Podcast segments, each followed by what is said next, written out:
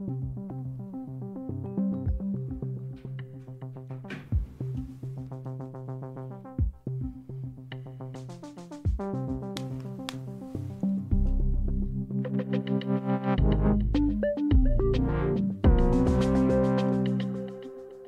Camilla. Godmorgen, Christoffer Lind.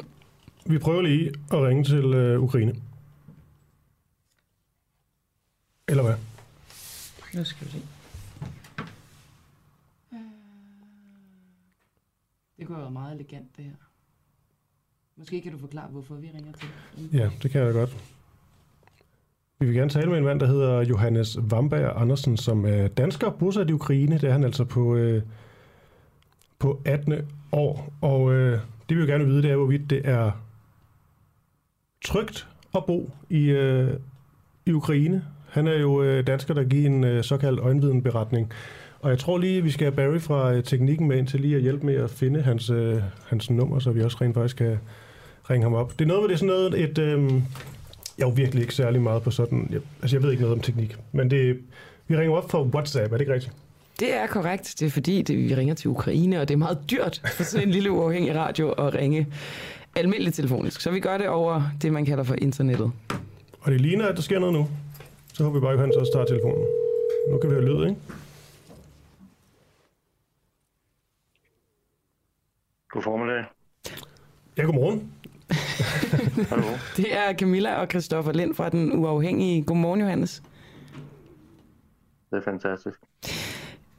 Johannes, øh, vi har jo ringet til dig, fordi du er bosat i Ukraine sammen med din familie. Og øhm, Ja. hvordan øh, mærker du og din familie konflikten mellem Ukraine og Rusland sådan i de her dage i jeres hverdag? Jamen, øh, folk er jo utrolig... Øh, har nerverne uden på tøjet, fordi øh, man ved slet ikke, hvad der kommer til at ske. Og det er jo ligesom om, at den her psykologiske krigsførelse, hvor, det, hvor, hvor folks tusindvis af, af, af menneskeskæbner og liv og landets økonomi og øh, valuta øh, afhænger af, hvor nu Putin skulle få, få lyst til at invadere med sin kæmpe her, eller han lader være. Har du lavet et øh, beskyttelsesrum? Har du øh, samlet dåsemad? Uh, det har jeg dog ikke, fordi uh, jeg håber et eller andet sted på, at uh, hvis det virkelig skulle komme til uh, storkrig, uh, så, uh, så vil, vil landets ledelse være nødt til at overgive sig simpelthen, og så vil Kiev, uh, hovedstaden her, hvor vi er nu, formodentlig ikke blive sønderbombet.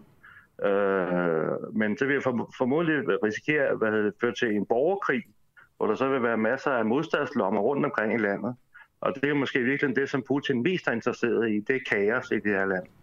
Nu siger du, du befinder dig i, øh, i Kiev. Vil du ikke prøve at sætte nogle flere ord på, hvordan, øh, hvordan stemningen er blandt øh, de folk, du, øh, du møder til daglig? Jo, der er jo sådan en utrolig magtesløshed. Altså, det er lidt ligesom, at Ukraine har, har, har at gøre med en, en, en, øh, en voldelig ægtemand, som, som, øh, som, som man så langt om længe har, har, har tilladet sig at forlade, at forlade ikke kun i, i ord, men også i gerning ved det oprør, der var for otte år siden. Men det vil han så ikke finde sig i, øh, ham her Rusland her. Og han er så øh, øh, sønderslået øh, det her stakkels Ukraine, og tror også med at, at dræbe øh, Ukraine. Og øh, det, det, altså, det er jo et land, som er 300, 300 år i, øh, i sådan et voldeligt ægteskab med Rusland, Mm. og som jo i 1930'erne for eksempel var ude for øh, at få øh, et, et, et, et millioner udsultet på, på, på Stalins ordre, altså en, en, et, et antal svarende til hele Danmarks befolkning dengang. Og nu siger du, at du håber på, skulle Rusland gå ind i, øh, i Ukraine, at Ukraine så ikke vil gøre modstand. Hvordan kan det være? Altså ønsker du, at, øh, at Rusland simpelthen skal overtage Ukraine? Nej, det gør jeg selvfølgelig ikke, fordi det vil føre til en, en besættelse. Det er jo en kamp et eller andet sted mellem, mellem demokrati og autoritarisme i øh, hele verden, i hvert fald i Europa, hvor Ukraine hænger øh, som en slags mellemting. Øh, der er masser, der taler om, at der er oligarker, for eksempel, der har alt for meget politisk indflydelse. Det havde adelen også i Danmark i 1800-tallet, selvom vi efter vi fik vores fri forfatning og fik øh, kongen smidt, øh, smidt ud af det politiske system, kan man sige. Øh, der er masser af ting, der skal løses i Ukraine også, men de kan jo aldrig blive løst, når, når landet er nødt til at, at skulle forholde sig til det her, øh, og skulle føre krig mod Rusland hele tiden. Russernes anke, det er jo, at øh, NATO, de ligesom skal, skal pakke af på en eller anden måde, og, og Ukraine, de skal erklære, at de aldrig vil være medlem af NATO. Synes du også, at NATO har en, øh, et, en skyld i alt det her? Det kan jeg simpelthen ikke se, fordi øh, der samtidig med, at NATO gør ganske vist har udvidet over årene øh, med at optage forskellige øh, centraleuropæiske lande, Polen osv., øh, så har vi jo skåret ned på militæret. Vi har jo aldrig nogensinde forestillet os, at der skulle blive en væbnet konflikt med Rusland igen, med, som det var under den kolde krig, hvor vi var bange for atomraketter øh, øh, og ikke kunne sove om natten og sådan nogle ting. Øh, Øhm, så derfor at, at den reelle militære, til teoretiske trussel mod Rusland er jo, har været faldende igennem alle de her år. Og hvis det endelig var, at Rusland var utilfreds med NATO, så kunne man jo have sagt det noget meget tidligere. Der er jo ikke nogen anledning nu til, det eneste, eneste anledning, det er, at man ikke kan have et, et selvstændigt Ukraine, som, som vil have sin som vil udvikle sig som et demokratisk land, som et velfungerende land. Fordi Rusland betragter jo Ukraine som, som et og samme med russerne. Så det er sådan nogle, det er sådan nogle provinsboer, sådan nogle målboer, som man sagde i gamle Danmark i gamle dage. Hvis de der målboer skulle finde ud af at lave et bedre fungerende samfund, hvor folk føler sig tryggere end, øh, end i Rusland, øh, så kan det være, at russerne selv begynder at stille spørgsmålstegn ved Putins magt. Og det er måske virkelig det, det handler om. Johannes, øh, har du børn? Ja, jeg har øh, to, der nu er var i skole og børnehave øh, med deres mor her. Hvad siger du til dem for at berolige dem? Øh, jamen, det er jo en blanding Ja, det er meget svært, og det er jo ikke rigtig sted for børn. Øh, Øh, og det har det heller ikke været i lang tid, for der er jo ikke, øh, der er ikke rigtig retstilstanden her. Når jeg taler om, om forholdet med en, en voldelig ægtemand, øh, så er det også fordi, jeg lige har hørt om sådan et konkret øh, tilfælde her i Ukraine, hvor sådan en voldelig ægtemand har, har banket en, sin ekskone og truer med at dræbe hende, og hun kan ikke få beskyttelse af politi og domstol, fordi de korrupte ham her manden, han har betalt og bestukket dem. Og det er jo sådan nogle ting, som man er nødt til at få styr på i Ukraine, men det kan aldrig øh, blive... Altså Ukraine kan ikke få styr på sit samfund, på sit demokrati, hvis ikke øh, at Vesten hjælper med at holde Rusland stangen. Skal dine børn vokse op i et land, som ikke har en fungerende retsstat, og som, øh, og som står over for en potentiel invasion? Nej, det skal de jo nok ikke jo. på et eller andet tidspunkt bliver vi nok nødt til at reemigrere tilbage til, til Danmark eller Sverige. Og hvornår er tiden til det? Jamen, det ved jeg ikke. Altså, øh, det, lige nu er det, er det ikke sikkert, det er det allerbedste tidspunkt at, at, at flygte, også fordi vi øh, jo ikke har rigtig har noget at komme tilbage til i Danmark. Det skal vi jo først etablere. Øh, men og indtil videre så håber jeg på, at der kommer nogle mennesker herover på den måde, at der, at der forhåbentlig ikke bliver den her store invasion. Og jeg så kan for eksempel kan fortsætte med at lave nogle af de studieture øh, til Ukraine, som jeg laver, hvor, hvor, som er en, en utrolig interessant land, fordi det er alle de store spørgsmål deroppe. Skal vi have demokrati eller diktatur? Skal vi have retsstat eller, eller bølgevælde? Skal det være oligarkerne, der bestemmer, eller skal det være et politisk system, som fastlægger øh, udviklingsvejen for samfundet? Og derfor kan det også bruges uh, Ukraine som eksempel til at tale om, vores, hvad vi gør med vores eget samfund, om vi passer ordentligt på vores eget samfund. Prøv lige at forklare, altså flere eksperter, de siger, der kan gå få dage, før at uh, Rusland invaderer. Prøv lige at forklare, hvorfor du ikke inden da tager din familie og, og flygter. Ja, måske er det sådan en, måske er det dumt dristigt, det ved jeg ikke, men altså, jeg tror et andet sted på, at hvis, øh, hvis Rusland for alvor invaderer, så vil man invadere fra øst og fra nord, hvor der kun er næsten tre timers kørsel med kampvogn øh, fra den hvide russiske grænse, hvor der næsten ikke er, hvor der ikke er noget øh, forsvar på Ukrains side, øh, og fra syd med, med ned med øst, Øh, og så vil det være det russiske luftvåben, der vil være det afgørende. Så vil man så stille øh, landet over for et ultimatum. Jeg tror, lidt ligesom man gjorde med Danmark øh, 9. April 1940, hvor man siger, hvis ikke I overgiver, så bomber vi, øh, sønderbomber vi hovedstaden. Og det er det, jeg sagde før. Så tror jeg, at en ansvarlig ledelse vi bliver nødt til at overgive sig. Og så føler jeg mig ikke øh, fysisk kan man sige, i skudlinjen på den måde. Øh, og så hvis der så kommer en, en russisk besættelsesmagt her, som vil være meget skarpt, ligesom tyskerne besatte Danmark under 2. verdenskrig, øh, så hvis nogen som øh, mig får lov til at lade øh, forlade landet lige så stille og roligt, fordi russerne skal ikke have, have noget af sådan nogle kritiske røster. Her til sidst, Johannes, hvordan bliver, øh, hvordan bliver det egentlig behandlet i, øh, i de ukrainske medier? Er der frygt? Er der kampånd? Hvordan er det? Jamen, der er jo begge dele. Der er først og fremmest en utrolig skuffelse og træthed over vestens mangel på reaktion over for øh, et, øh, et aggressivt øh, Rusland. Øh, fordi vi har jo hørt, øh, både før krigen, der har, der har været krig i det her land i siden 1914, eller undskyld, 2014, øh, hvor Rusland invaderede først i syd ved Krim og så fra øst. Øh, og det førte kun til nogle svage reaktioner, nogle svage sanktioner fra vestlig side. Nogen burde have sat foden ned for ham Putin og sagt, nu stopper festen, kammerat, altså. Det kan man gøre via med diplomatiske kanaler. Det behøver ikke at være noget ude i offentligheden. Man kan godt lade, lade, lade ting forstå. Øh, og der er, der er altså, og så, og folk går, i stedet for, så går folk jo til selvforsvars øh, hjemmeværnsgrupper, øh, laver våbentræning, øh, laver lager, øh, øh pakker kufferter, øh, øh, prøver at forsyne øh, frivillige mennesker, der forsyner øh, soldaterne ved fronten.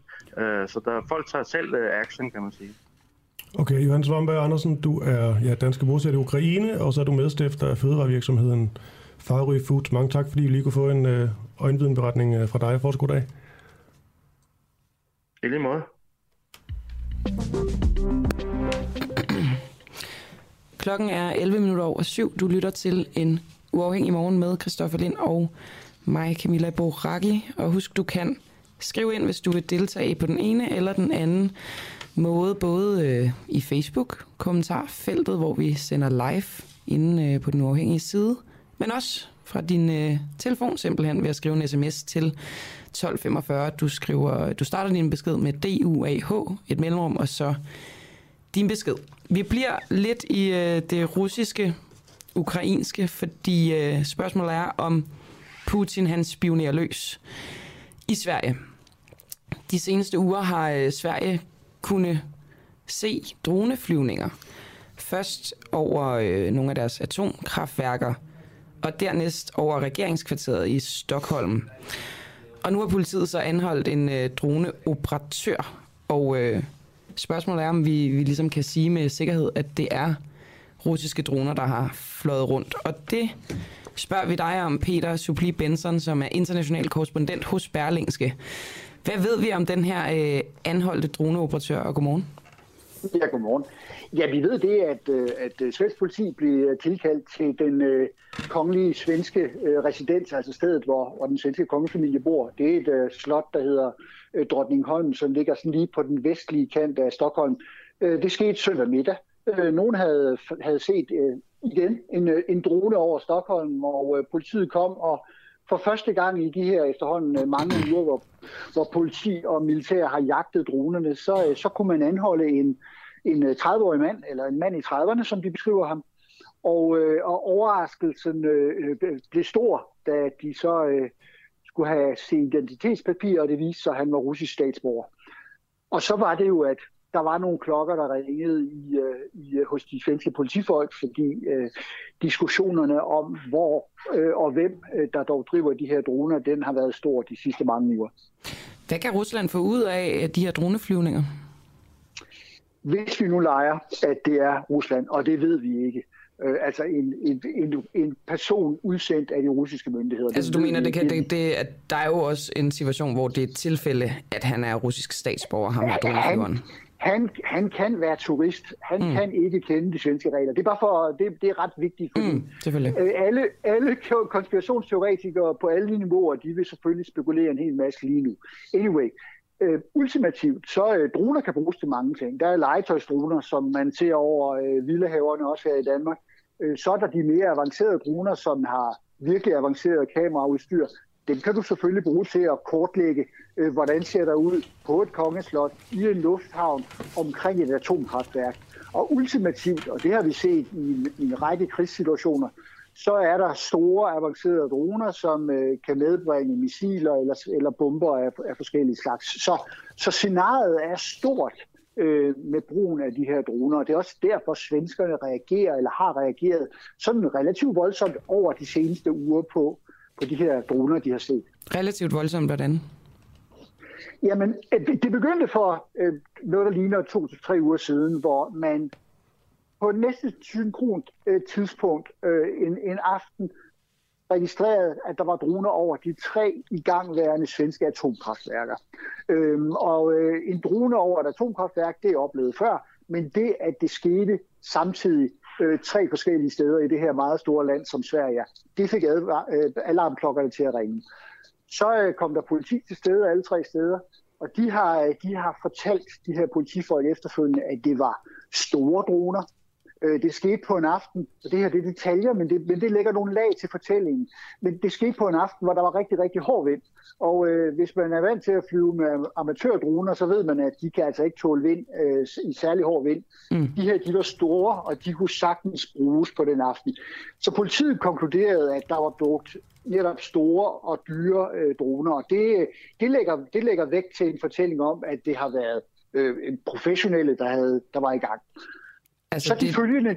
Ja, ja, det der ligner, det der kan ligne, og igen, vi, vi skal understrege, det er jo spekulation der, men det kan ja, ja. ligne en militær drone.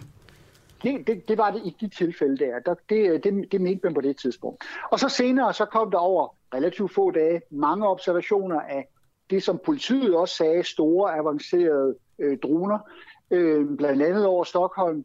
Øh, politiet havde helikopter på, øh, på øh, vingerne, øh, for at jagte dem simpelthen, øh, uden at det lykkedes.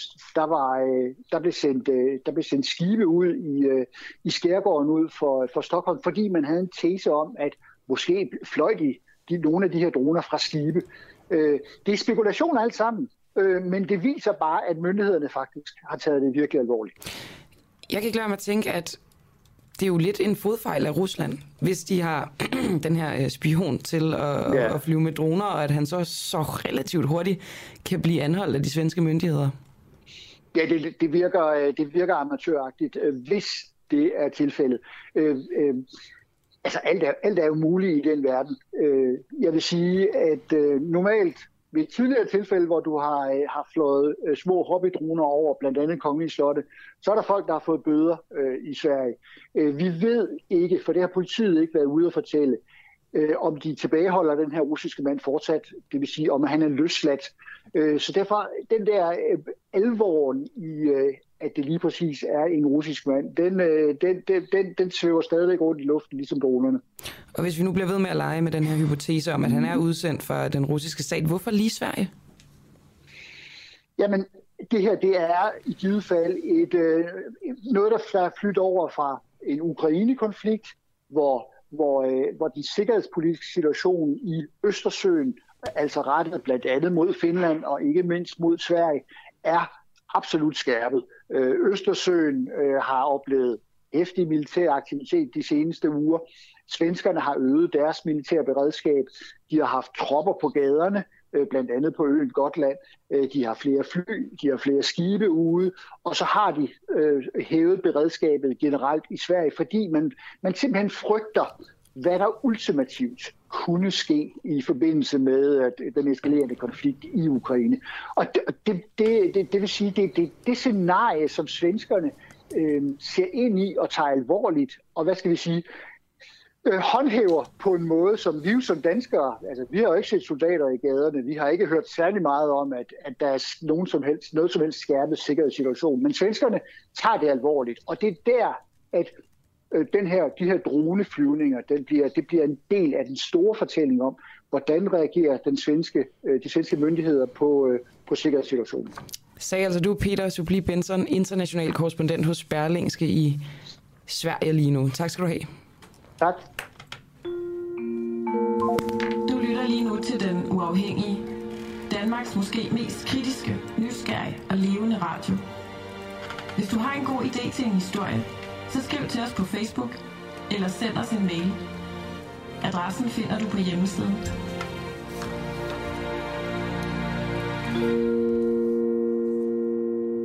I går der bragte vi en, øh, en ret så spændende historie, synes vi da selv, omkring klimaminister Dan Jørgensen, som jo har lavet en aftale, en klimaaftale med en virksomhed, og det er Aalborg Portland. Og så har han ligesom sagt, at det skulle være en øh, skabelon for fremtidige aftaler. Men? Men, den er ikke blevet brugt, den skabelon, kan man sige. I hvert fald ikke indtil videre. Var det 31 måneder, der er gået siden ja. den blev lavet, og der ligger altså ikke flere klimaaftaler med nogen danske virksomheder. Ja, vi havde et interview med øh, Socialdemokratiets øh, klimaordfører, øh, Anne Paulin, øh, i går, hvor hun jo sådan lidt afviste, at det her det var, et, øh, var et problem, men erkendte så også, at ja, der er kun denne ene aftale på, øh, på bordet. Og det dykker vi mere ned i, denne her, denne her sag i uh, senere i dag. Vi spiller lige lidt klip med Anne Paulin her om en halv times tid fra i går. Og så derudover, så har vi Marie Bjerre med, som er klimaordfører fra, øh, fra Venstre, for at høre, hvad hun og uh, Venstre de synes om det her. Og nu vi er i dansk politik, så uh, skal det handle om uh, Dansk Folkeparti. Det er næsten længe siden, vi har beskæftiget os med dem, føler Det er det faktisk. Vi tog lige en lille pause efter et, en, en intens dækning af formandsvalget. Det må man sige. Øhm, nå, men jeg savnet dem. Og nu er det altså Morten Messerschmidt, der er ved roret, og spørgsmålet er, hvorvidt Morten Messerschmidts første dag på øh, kontoret, det blev en, øh, en succes. Til at vurdere det, der har vi Esben Schøring med. Han er politisk redaktør på, øh, på Altinget. Var det her en, øh, en succes for, øh, for Morten Messerschmidt, Esben? Og godmorgen. Godmorgen. Nej, øh, det var det overhovedet ikke. Det var et, øh, et øh, for ham overraskende og, og også et stort nederlag. Men han går alligevel ud efter det her møde og har et gigantisk smil på. Ja, ja. Jo, jo. Det, han har jo politikeren hals, Morten Messerschmidt. Altså det, der er sket, det er jo, at han har han havde ønsket en, en sammensætning af partiets gruppeledelse, og derigennem også en sammensætning af hovedbestyrelsen, som vil give ham øh, øh, magt over partiet, altså til at disponere både i forhold til folketingskandidater og i forhold til øh, politisk position. Øh, og det blev han øh, stemt ned på. Han har ellers ligesom forsøgt at bygge alliancer op her til sidst. Den sidste halvanden uges tid, øh, han har øh, helt åbenlyst regnet med, at hans plan vil gå igennem, og han selvfølgelig heller ikke øh, foreslået den. Så han blev også taget på sengen. Øh, så det, der står fast nu, og det, der er stået fast de sidste i hvert fald det sidste år, ikke, det er, at, at Dansk Folkeparti er et splittet og fraktioneret parti, øh, og, og, og, og er det på en måde, hvor, hvor selv den formand har svært ved at, at navigere i det. Ikke? Øh, så han er, det var en, en han er blevet svækket øh, fra starten af. Øh, det, yes. det, det, det, er sjovt, det er sjovt, det, jeg ser jo ikke Morten Messmith som uh, typen, man lige tager på, uh, på sengen. Vil du ikke lige prøve at sætte nogle flere ord på, hvad det var, der skete? Jamen, han har jo, altså, han har jo prøvet at få Dennis Flyt her og René Christensen, to af de øh, tidligste og meget sådan, vigtige støtter, han havde til sin formandskamp, øh, valgt ind i gruppebestyrelsen i partiet og dermed i hovedbestyrelsen øh, i, i, øh, i, også i partiet. Ikke? Og, og det har han jo, det har, det han har brugt den sidste halvanden uge, de her samtaler, han har haft med, med, med, med hele gruppen om, det var jo som at se, okay, kunne den her øh, model glide ned? Og der har han jo haft en, en overbevisning om, øh, at det kunne han. Øh, så han er jo ligesom, der er nogen, der har sagt, øh, ja, ja, jeg bakker dit model op, og så ikke gjort det øh, alligevel. Så man kan sige, øh, ja, det var ikke heldigt, og der, det var jo, har jo også været noget af det, øh, nogen har fremhævet med Morten Messersmith. Dygtig oratoriker, fantastisk debattør, øh, en, der, der har en, en, en særlig forståelse af, øh, du ved, hvordan offentligheden fungerer til at få opmærksomhed, men strategisk øh, måske ikke lige så, sådan, så stærk en skakspiller, som, som for eksempel en som Christian Thulesen Dahl øh, var kendt som. Ikke? Og det er jo lidt det, der er blevet, blevet vist her. Det er jo bare, at, at der er nogen, der har sådan taget luften ud af Morten Messersmiths sejl, øh, vinden ud af hans sejl, øh, sådan fra starten af, og, og nu er han så ligesom endnu mere udleveret til at, at skulle få Folketingsgruppens øh, opbakning til, sin, til sine beslutninger. Men spørgsmålet er jo så, om det vil skabe mere kaos i Folketingsgruppen. Øh, Lislot Blikst hørte jeg var ude at sige i går, at hun tænkte, at det her ville skabe ro, fordi nu var alle fløje i partiet ligesom repræsenteret. Hvad er din vurdering? Ja, ja, men det, ja, det er den positive udlægning. Det er at sige, øh, det, det er sådan lidt, øh, der, det, det er sådan ligesom det gamle eks-Jugoslavien, ikke alle dele Kroatien, og så videre, ligesom sidder øh, og er repræsenteret i ledelsen, men det fastlåser partiet og det fastlåser partiet på et tidspunkt, hvor de andre borgerlige partier, øh, Venstre, Konservativ, Liberal Alliance og nye borgerlige øh, Dansk Folkeparti, sådan umiddelbart helt store konkurrent, ja, de er blevet sammentømret i en blok, og er sådan set blevet det løbet de sidste 6-7 måneder, altså med fællesmøder, fælles koordinering, og man møder blandt andet op til de der forhandlinger om Danmark kan mere et, altså reformerne af dividendsats og dagpenge osv., i samlet blok, uden DF'erne, som så ovenikøbet også deltog i dele af aftalen øh, med, med Socialdemokratiet.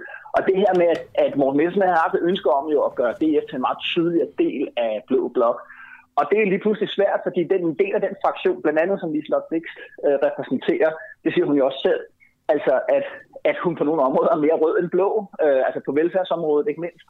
Og, øh, og det gør jo ligesom, at mens de andre borgerlige partier, de øh, ligesom øh, sletter fingre, så er, er, er Messersmith først efterladt, og DF'erne efterladt øh, øh, uden, for, uden for det selskab. Og det, det så vi jo blandt andet med beløbsgrænsen, hvordan at, at, det, at den her position af en lavere beløbsgrænse for udenlandsk arbejdskraft, kombineret med en undtagelse af menerblanding, der slet ikke må være med i det, øh, jamen det er lige pludselig en borgerlig position, øh, samlet, hvor VK er med, og DF'erne er ingen steder rigtigt at, at finde øh, i, i, i den debat. Så man kan sige, at den fastlåsthed, det er også en, en, en, en position, hvor man meget hurtigt bliver koblet af øh, det øvrige, øh, hvad kan man sige, det øvrige borgerlige samarbejde. Mm.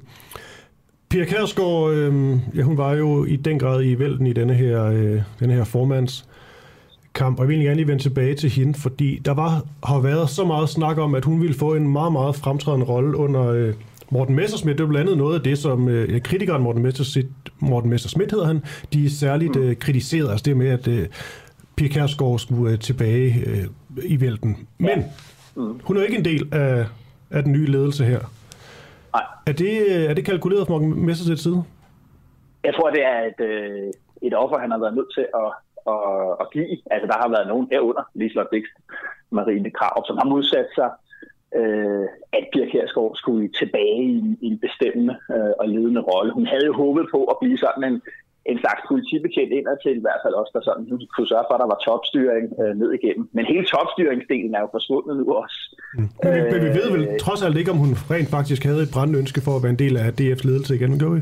det, ja, ej, men det tror jeg, hun har, hun har haft, fordi hun opfatter jo helt klart mm. ligesom partiet som, som hendes Øh, og hun har opfattet Christian Thulesen Dahls øh, nedtur som, at han ligesom har ødelagt noget, hun havde bygget op. Ikke? Øh, men det her er hun ikke. Øh, hun er ikke med, og, og nu håber hun så på sådan en grå eminence det... rådgivende rolle. Ja, men her, til, her, ja. ja, undskyld, her til sidst, som Jørgen, det kan vel også give ham lidt, uh, lidt medvind i på nogle af de andre, jeg sige DF-fløje, Morten Messerschmidt, at han ligesom markerer at uh, over for, for Pia Kærsgaard. Ja, ja, og jeg synes også, at altså, altså, det jeg, der, da jeg var i Herning og så, og så vælge øh, baglandet, der vælge, vælge ny formand, det er jo, at der rev de jo partiet ud af hænderne på Pia Kjærsgaard og på Christian Tulsendal. Dahl. Det var Christian Tulsendal Dahl noget mere med på, tror jeg, end, end Pia Kjærsgaard. Så hun har ikke længere den, øh, den aura i partiet, der gør, at når hun siger noget, så bliver det sådan. Og det har vi jo set øh, af flere eksempler på øh, i løbet af, af, af de sidste års tid, at, at der er ikke nogen, altså partiets medlemmer opfatter heller ikke Dansk Folkeparti som Pia Kjærsgaards parti. Så på den måde kan man ligesom sige, at hun, at hun ligesom har mistet øh, muligheden for at blive en del af ledelsen igen. Jamen, det er jo bare en følge af det, ikke? Mm. Esben Schøring, politisk redaktør på øh, Altinget. Tak for den her analyse, og forskud til dig. Ja, godmorgen. Godmorgen. Esben Schøring, som skylder os en bog. Nå oh, ja.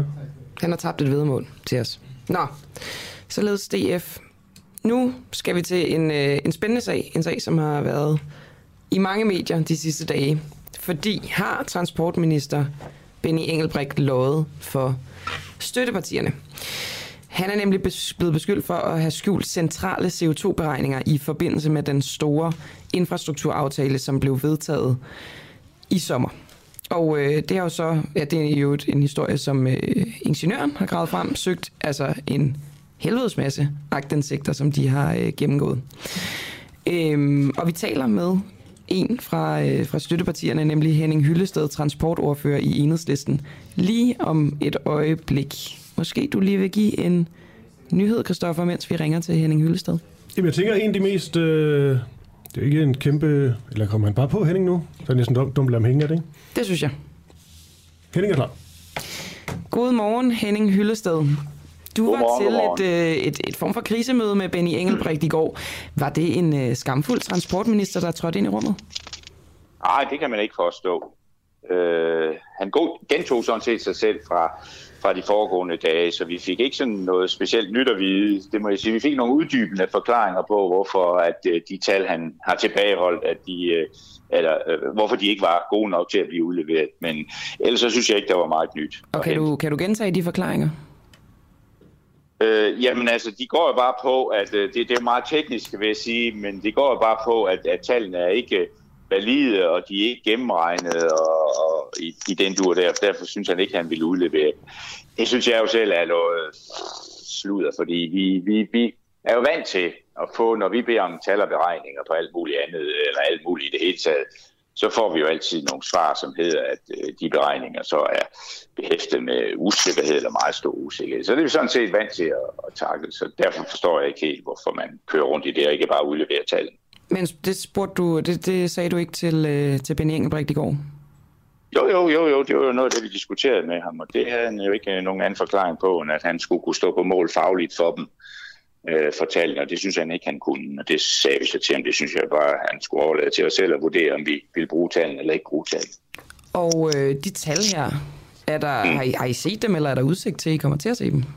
Nej, vi har kun set dem, fordi øh, hvad hedder det, ingeniøren har bedt om agtindsigt og har jo fået øh, i, i, i de mange dokumenter en, en, en liste over, øh, øh over de tal for CO2-udledning fra, fra anlæg af de her mange infrastrukturprojekter. Og dem har vi også selv fået nu. Vi har fået en hul, jeg tror, vi har fået 250 sider dokumenter nu, som vi sidder og graver i øh, lige i øjeblikket for at finde ud af, øh, om, de der, om den argumentation fra, fra Benny Engelbrecht, den holder. Hvilken fordel er der for Benny Engelbrecht i ikke at vise jer de tal? Jamen, jeg er ikke i tvivl om, at formålet med hele den der øvelse, øh, som han har været igennem her, det er, at øh, de var godt klar over, at den infrastrukturaftale, der var på vej, den i bund og grund ville fremstå kulsort, på grund øh, hvis man havde tallene med for, for udledning af CO2 fra anlæg. Øh, det var regeringen meget om at gøre på det tidspunkt, og, og at, at aftalen kunne sådan fremstå som grøn, og det var også det, den blev solgt på, da den så endelig kom. Men der så man jo kun på den trafik efterfølgende, som de forskellige projekter ville øh, generere. Øh, men havde jo altså ikke CO2-udledning fra anlæggene med. Havde man haft det, så havde aftalen været kulsort. Det er selvfølgelig fordi, at der er en klimakrise, alle vil, øh, hvad hedder det, øh, profilere sig som grøn, og vi har lige været igennem et klimavalg i øvrigt, og så videre, så videre. Ikke? Så der var mange gode grunde, gode i godseøjne, øh, gode grunde til øh, ikke at tage de tal med, og det er jeg ikke et øjeblik i tvivl om, at det er det, der lå sådan, som den politiske begrundelse bagved. Ben Enbrecht her, han er jo beskyldt for at have skjult centrale CO2-beregninger, alt det vi lige har været inde på. Han siger ja. selv, at øh, jeg mener ikke, at jeg hverken har løjet eller vildledt, og han er ærgerlig over, at der opstod denne her tvivl. Lad os lige tage de to ord. Løjet og vildledt. Først og fremmest, har han løjet? Det er jo det, vi er ved at finde ud af, om han, er, om han har øh, regulært øh, løjet for os. Vi kan i hvert fald konstatere, at han har tilbageholdt nogle tal som vi burde have haft. Fordi hvis vi skal sidde og kaste om os med 160 milliarder, som vi gjorde det her tilfælde, så synes jeg, at det skal foregå på et oplyst grundlag. Og et oplyst grundlag, det er blandt andet, at der er øh, en, øh, en opgørelse af, hvad er CO2-udledningerne som følger det. Er det ikke det samme som at lyve? Det ved jeg ikke. Det finder vi ud af, om det er. Nå. Det sidder vi og graver i. Har han så vildledt? Øh, ikke det samme svar. Øh, det er muligt, han har, han har vildledt. Han har i hvert fald tilbageholdt nogle tal. Og han påstår i øvrigt, at, at han har gjort opmærksom på, at han havde nogle tal. Det kan vi ikke genkende. Okay. Og det er der en række andre partier, der heller ikke kan genkende. Øh, men det indrømmer han jo rent faktisk. Han har tilbageholdt nogle tal, men han begrunder det som med, at det, dem kunne han simpelthen ikke stå på mål for at udlevere. Ja, for en, transport, en transportminister må han godt øh, tilbageholde øh, tal? Ja, det må han godt, hvis, øh, hvis, øh, hvis, øh, hvis han mener, at det er så fagligt uforsvarligt at udlevere så er der sådan set ikke noget i vejen for rent formelt, at han må tilbageholde tal.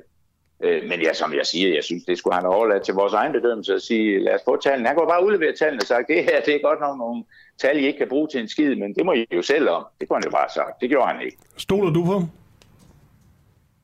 Jeg stoler lige så meget på ham i dag, som jeg gjorde i går eller i forgårs. Hvor meget stolte du på ham i går eller i forgårs? Ja, jeg var sådan jeg var kommet lidt i tvivl, ikke? fordi øh, på baggrund af den omtale, der har været, og ikke mindst på baggrund af ingeniørens øh, agtindsigt, så, så synes jeg ikke, at man kan have en helt stor tillid. Du siger, og det ved de fleste jo, vi står i en mm. klimakrise. Ja. Og transportministeren har tilbageholdt altså væsentlige beregninger angående mm. CO2-udledninger i den her infrastrukturaftale. Ja. Øhm, I jeres støtteparti, Ja. Vælter I ham? Nej, det er vi slet ikke endnu.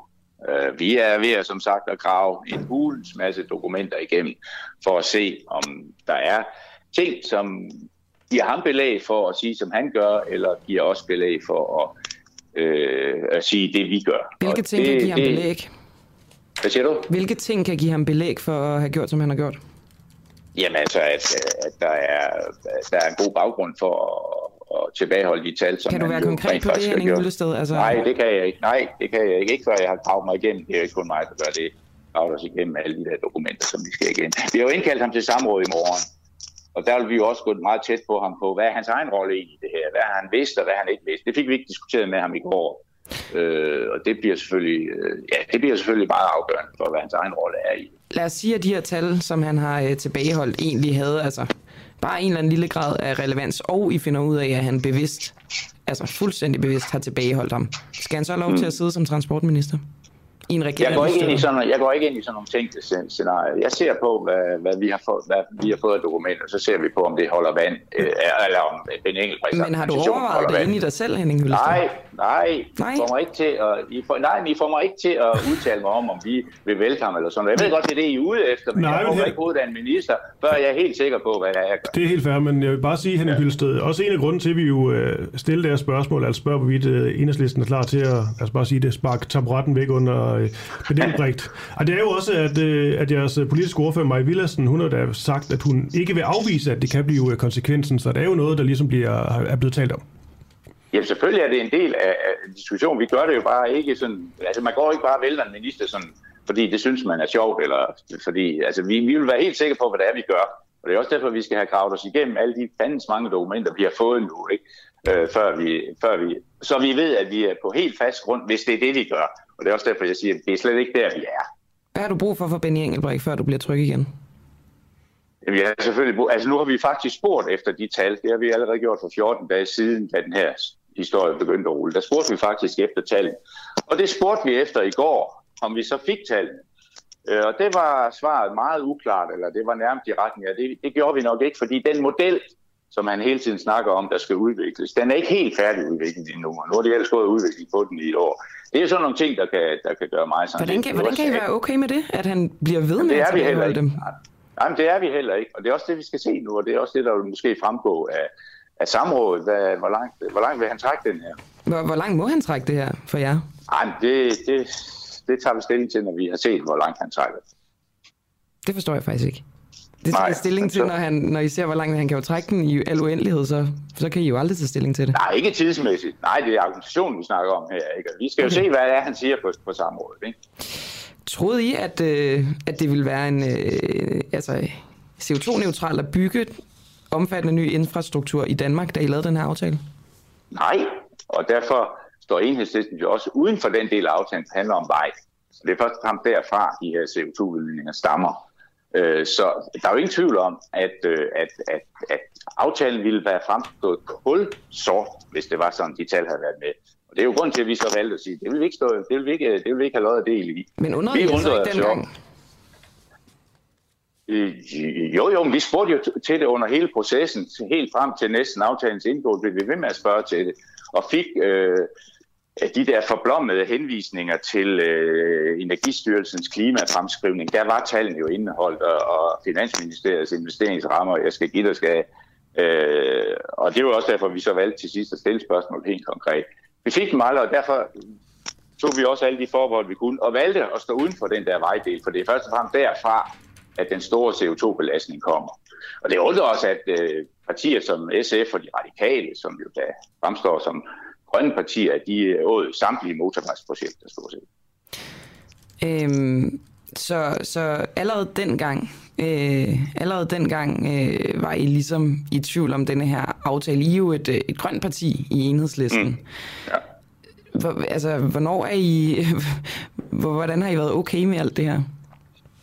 Jamen, det er jo derfor, vi står udenfor for, for den del af den, som er den absolut mest belastende, den mest tunge del af, af den her CO2-udledning. Det er jo en af grunden til, at vi står uden for den del. Så det synes jeg sagtens, vi kan forsvare. Jeg synes, der er en række andre partier, som pynter sig med grønne fjer, som, har, som må have problemer med at forsvare det, når nu øh, vi engang får tal, eller i hvert fald efter de tal, vi har set øh, igennem ingeniørens aktivitet.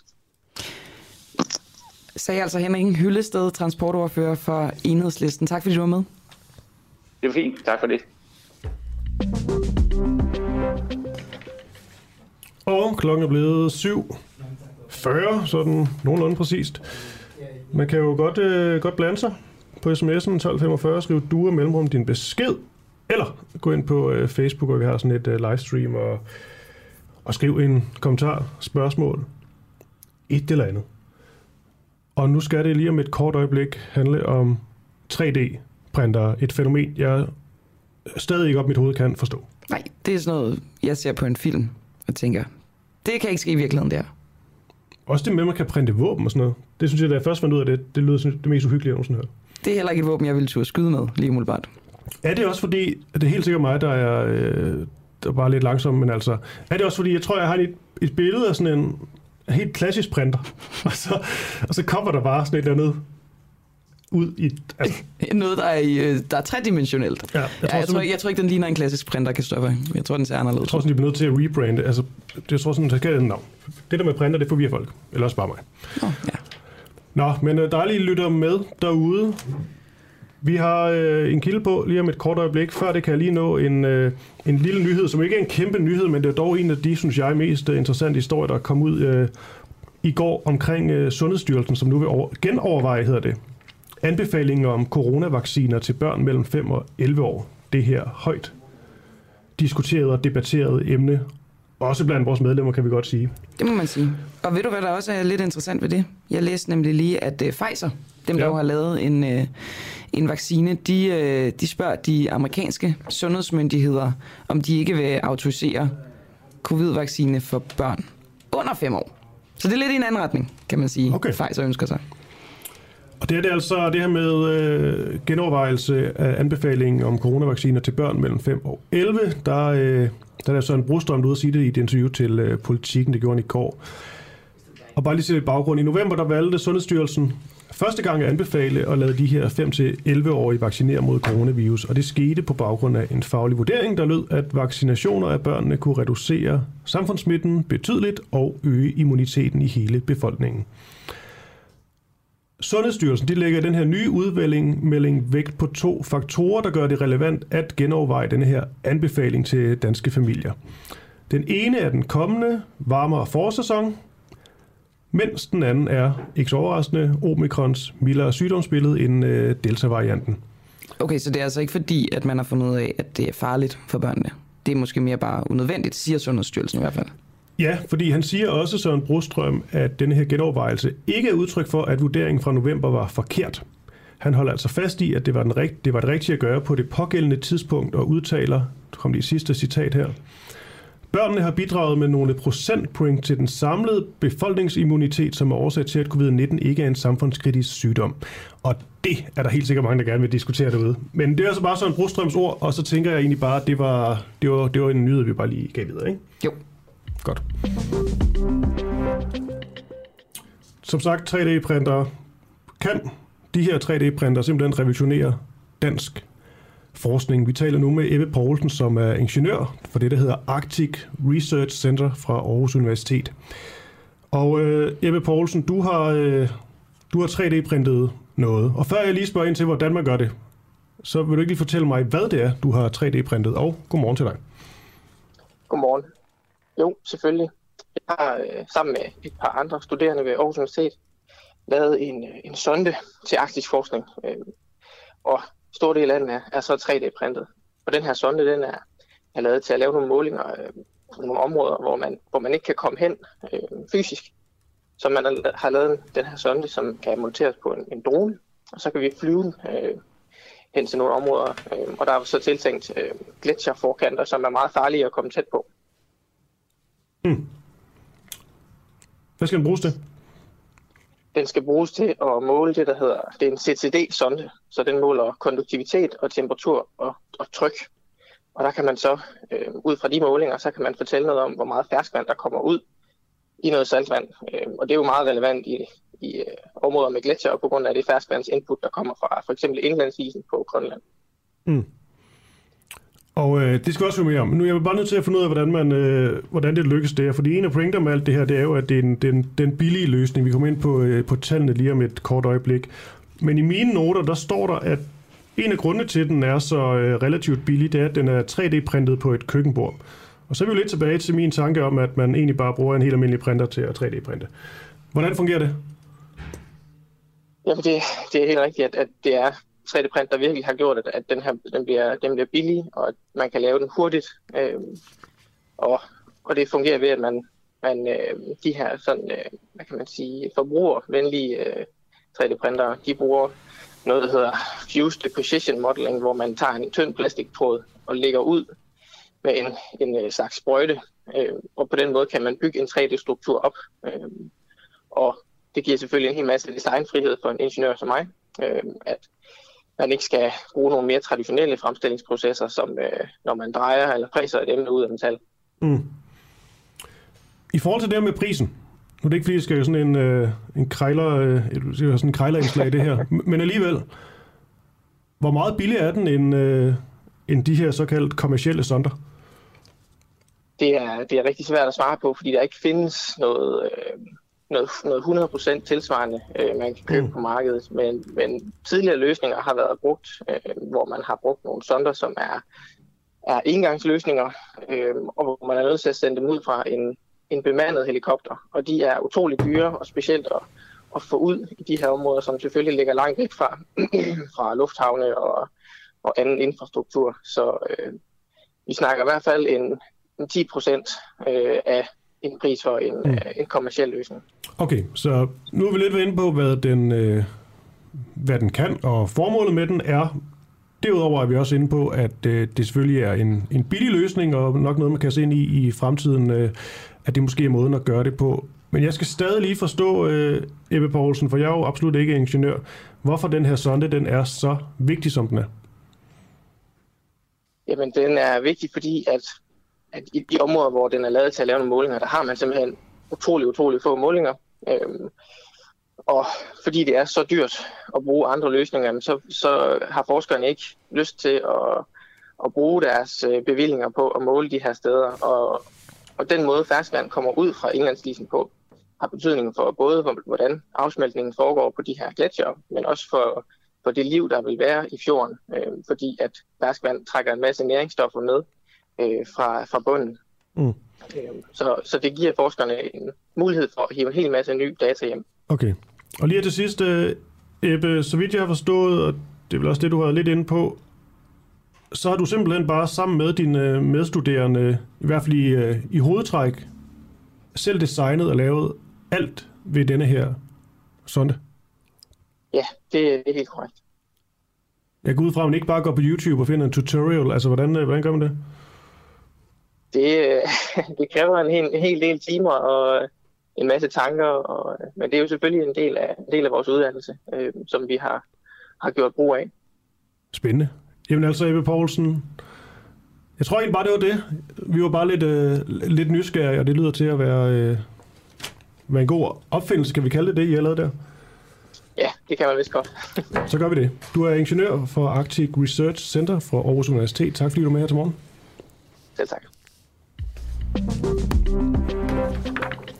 I går kunne vi her på den uafhængige afsløre, at Dan Jørgensen, klimaministeren, ikke har underskrevet mere end én virksomhedsaftale på klimaet siden september 2020. Og det er til trods for, at aftalen skulle være en form for øh, eksempel eller skabelon for fremtidige aftaler med virksomheder. Og spørgsmålet er jo, om det er nok, at Dan Jørgensen kun har underskrevet den her ene, og altså ikke har gjort det siden den her ene aftale er i øvrigt med betonfirmaet Aalborg Portland. Og i går, der talte vi med øh, Socialdemokratiets klimaordfører Anna Paulin, og jeg tænker, at inden vi snakker med klimaordføreren for Venstre, at vi lige skal høre, hvad Anna Paulin fra Socialdemokratiet sagde. Og efter den her aftale med Aalborg Portland, så har Dan Jørgensen jo selv været ude at sige, at øh, det ligesom skulle være en skabelon for fremtidige lignende aftaler. Det står både på ministeriets hjemmeside, det er også noget, han selv har sagt året efter til et, øh, et pressemøde. Hvorfor skulle han sige det her, hvis det ikke er så vigtigt med, at det, man har aftalt på plads? Jo, men vi synes også, at den aftale med Aalborg Portland er vigtig, fordi de er en stor udvider. Men det her Men jeg sagde- er en, jeg- skabe, en skabelon Ja. til fremtidige aftaler. Ja, og det kan også sagtens være, at øh, der kommer øh, flere aftaler, øh, der går ind på samme måde og, og øh, altså, er, er underskrevet af både, kan man sige, en, en virksomhed og, og Har I nogen på tegnebrættet? Men øh, det, det, kan, altså det, det er selvfølgelig ikke noget, som, som jeg kan sidde og sige her i, øh, i radioen. Du behøver ikke, du behøver ikke Men- sige hvilke, du kan bare sige, om I har nogen på tegnebrættet. Jamen, det, det vil jeg ikke gå ind i. Er vi et sted, hvor du øh, som klimaordfører for Socialdemokratiet og Dan Jørgensen som klimaminister simpelthen ikke mener, at, øh, at det at lave aftaler med virksom, øh, klimaaftaler med virksomheder er vigtigt? Nej, det vil jeg, det vil jeg ikke sige. Vi synes, at aftalen med Aalborg Portland er vigtig. Men I det har kan kun godt være, én. der kommer... Øhm, vi har en øhm, aftale, der er formuleret på samme måde, som, øh, som, eller formuleret på den måde, som Aalborg Portland samarbejdsaftalen nu er. Men der er jo masser af samarbejde med erhvervslivet. Vi har jo klimapartnerskaber øhm, med stort set alle sektorer i Danmark. Men undskyld, Øh, jeg vi har- afbryder. Altså, Ja. når Dan Jørgensen siger, at det skal være en skabelon, så er det vel netop, altså, at den skal ligne aftalen med Aalborg Portland. Jeg tror, jeg er lidt svært ved at forstå, hvorfor der ikke ligger noget i pipeline så, som ligner. Jamen det jeg siger, det er, at det kan også være, at der kommer flere øhm, partnerskaber af lige præcis den her samme måde, som formuleret med øh, Aalborg Portland-aftalen. Men det vigtige, det er jo, at vi ser en fremdrift. Men det er jo Og at trods alt, at, at, meget at, på Molin, det er jo bare ikke helt et, et svar. Altså, det kan være, at, øh, at der kommer, du må da give et eller andet, der bare en lille smule mere Jamen konkret. det, det, er ikke, det er ikke det svar, som du gerne vil have, men det er det svar, som jeg tror er vigtigt også for de fleste danskere, som der går op i klimaet. Således. Marie Bjerre er klimaoverfører fra Venstre. Og øh, er det et problem, at der ikke er landet flere klimaaftaler med virksomheder? Og godmorgen. Godmorgen. Øh, ja, altså jeg, jeg undrer mig der over, at der ikke er indgået flere, fordi i hvert fald som vi ser det fra, fra Venstres synspunkt, så er erhvervslivet det er en del af løsningen på klimakrisen at vi bliver nødt til at have nogle virksomheder, der kan investere i den grønne omstilling, der skal få os hen til at blive klimaneutrale. Øh, men det er klart, at erhvervslivet har nogle udfordringer, som de ikke kan løse alene. Øh, vi kan gøre rigtig meget for at give nogle gode rammevilkår sådan generelt for alle virksomheder. Øh, eksempelvis lave en grøn skattereform, som, som jeg tror, vi tager hul på i næste uge, øh, hvor, hvor man gør det billigere at producere grønt forhåbentlig. Øh, men, men altså, der er jo nogle udfordringer, som man nok ikke selv kan løse. Øh, eksempel er Nordic Sugar, hvor, hvor de fik en, en gasledning. Øh, altså sådan nogle forsyningsmæssige udfordringer, og der kan være andre udfordringer også. Så, så derfor synes vi egentlig, det er en god idé, at man som regering går ind og laver aftaler øh, med de virksomheder, der har nogle særlige udfordringer. Så jeg skal lige forstå, altså du taler både om, om, om rammevilkår, men mm. så vil du også gerne have, altså parallelt med det, aftaler med virksomheder. Ja, jeg tror ikke... Hvilke jeg tror virksomheder ikke, skal det være? Øh, jamen, øh, nu har de jo lavet den aftale med Aalborg Portland, øh, og altså, øh, når man læser interviewen omkring, så fik man egentlig indtryk af, at det her, det var bare, det var en skabelon for, for fremtidige samarbejder, at man også ville vælge flere virksomheder ud. Øh, og jeg tror, at hvis det var os selv, der, der sad i ministerkontorerne, så ville vi nok kigge på, på top øh, CO2-udlederne øh, i landet, hvordan man kan omstille dem, og det er nok også derfor, man har kigget på, på Aalborg Portland. Hvem er de egentlig? Øh, øh, jeg kan ikke ramse dem alle sammen op. Jeg så sådan et kort over, jeg tror det var top 12 øh, i Danmark. Øh, øh, blandt andet CF Kelgo, øh, som laver pektin, dem besøgte jeg i sidste uge, som ligger lidt uden for, for Køge, ved jeg, en af dem. Øh, Saint-Gobain er en af dem. Øh, Ja, øh, jeg kan ikke nævne dem alle sammen lige på stående fod, men, men der er helt sikkert nogle virksomheder, som er oplagt at lave nogle aftaler med. Og øh, man har jo så gjort det med Aalborg Portland. Er det en god mm-hmm. aftale? Øh, det har den jo fået kritik for efterfølgende ikke at være. Øh, og, øh, Synes du, at og det er en god jeg, aftale?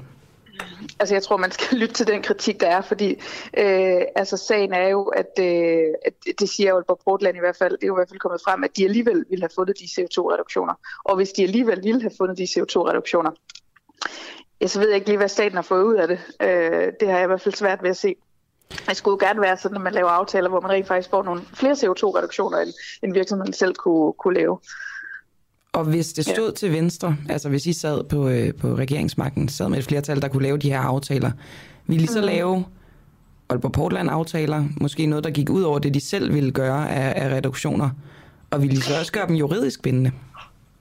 Ja, så det kan jeg ikke svare på, for det, det kender jeg simpelthen ikke tilstrækkeligt øh, baggrunden for, hvad der, var, hvad der var op og ned, hvorfor, hvorfor man valgte at gøre det. Men sådan øh, sort på hvidt ser det jo underligt ud, at man har lavet sådan en aftale, og det ser også underligt ud, at man ikke har, øh, at man ikke har lavet flere aftaler. Øh, altså, øh, jeg går der ud fra, at, øh, at regeringen også godt kan se, at erhvervslivet er løsningen på klimaudfordringen, og man bliver nødt til at lave øh, nogle aftaler, hvor man hjælper med den grønne omstilling, hvis vi skal mål. Men hvis du synes, den her aftale med Aalborg Portland er en mm. dårlig aftale, så er det vel meget godt, at den ikke bliver skabelon for en masse andre aftaler. ja, det kan du sige. Øh, jeg tror, øh, som jeg forstod det med, at det skulle være skabelon, så var det mere som, at nu vil vi gerne lave nogle flere aftaler, altså hvor vi sikrer et, øh, et CO2-aftryk. Ikke, ikke dårlige aftaler. Okay. Men hvor vi rent faktisk hjælper virksomhederne med, med at omstille sig. Øh, jeg, det var sådan set det, jeg forstod var, var formålet med den her aftale, og det, det håber jeg da så sandelig også, det har været, at det ikke bare har været, at det ikke bare har været ren øh, spin eller show-off, at nu laver, vi en, nu laver vi en aftale med Danmarks største CO2-udleder, og, og nu ser det godt ud på, på papiret. Øh, jeg håber da, at der har været noget reelt bag det. Marie, vi er klimaoverfører for Venstre. Venstre, som jo er et, øh, et liberalt parti, som, som til gode ser erhvervslivet. Mm. Øhm, stoler du ikke på, at det danske erhvervsliv selv kan, kan tage ansvar for at sænke deres CO2-udledninger? Mm. Jamen, øh, det er jo rigtigt nok, som du siger, vi har en høj øh, tro på markedet, og tror også, at markedet er den afgørende øh, driver i den grønne omstilling. Og det er også derfor, vi vil sikre de gode rammevilkår. Øh, det er jo stadig en regulering for statslig hold, kan man sige. Øh, ja, det vil egentlig bare sikre, at man har de gode rammer for at drive erhverv.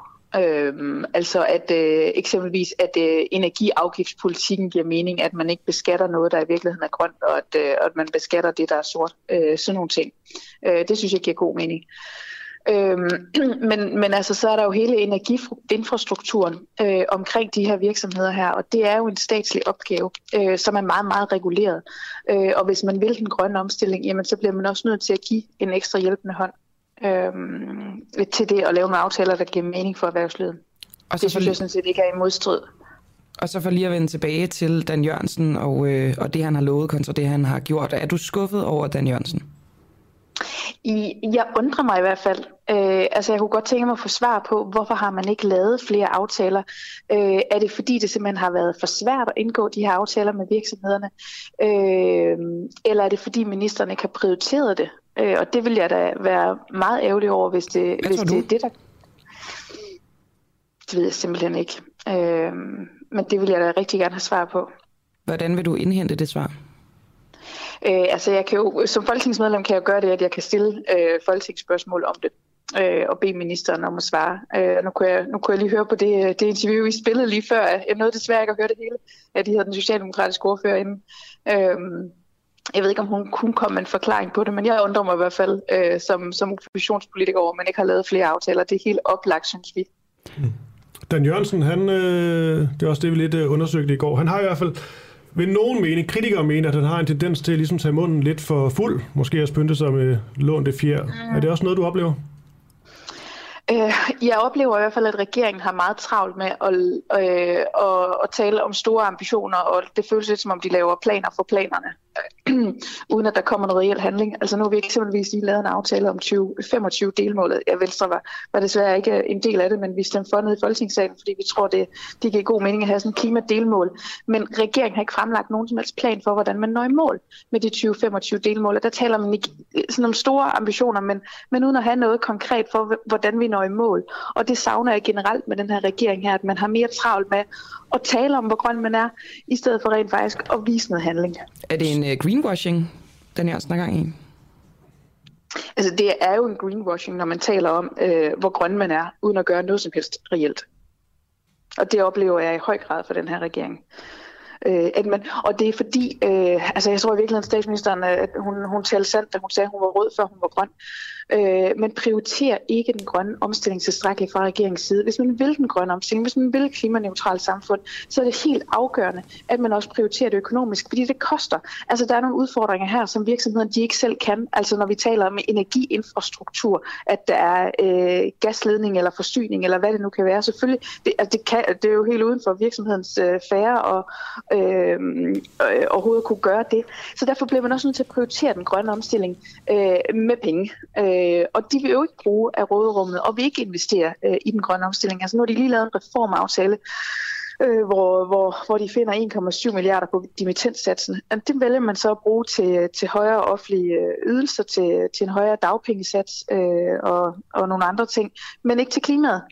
Øh, og det er jo det, der er problemet med den her regering her. De siger, de vil så meget og laver mange planer og ambitioner, men prioriterer det ikke, når det kommer til stykket. Men så er spørgsmålet så også her til sidst, Marie Bjerre, fordi nu øh, er der kritik af, ud fra den historie, vi har lavet, at der, der kun er underskrevet øh, en klimaaftale med en virksomhed øh, mm. på Dan Jørgensens øh, vagt.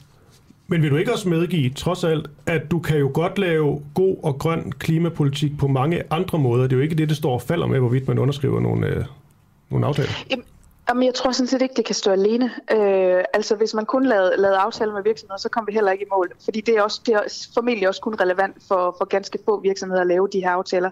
Virksomheder, som har nogle helt særlige udfordringer.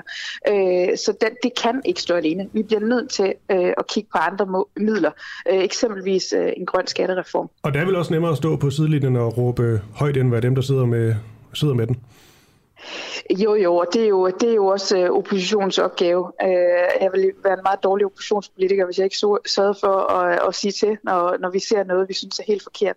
Øh, så det er jo min opgave, og det kan man øh, synes om eller lade være, men altså, øh, det er min opgave, når vi ser noget, øh, som vi er uenige i, eller regeringen ikke gør godt nok, eller som her på klimaområdet, hvor de gang på gang klimanøler og ikke prioriterer den grønne omstilling, så er det min opgave at råbe op, fordi vi ville have gjort det anderledes.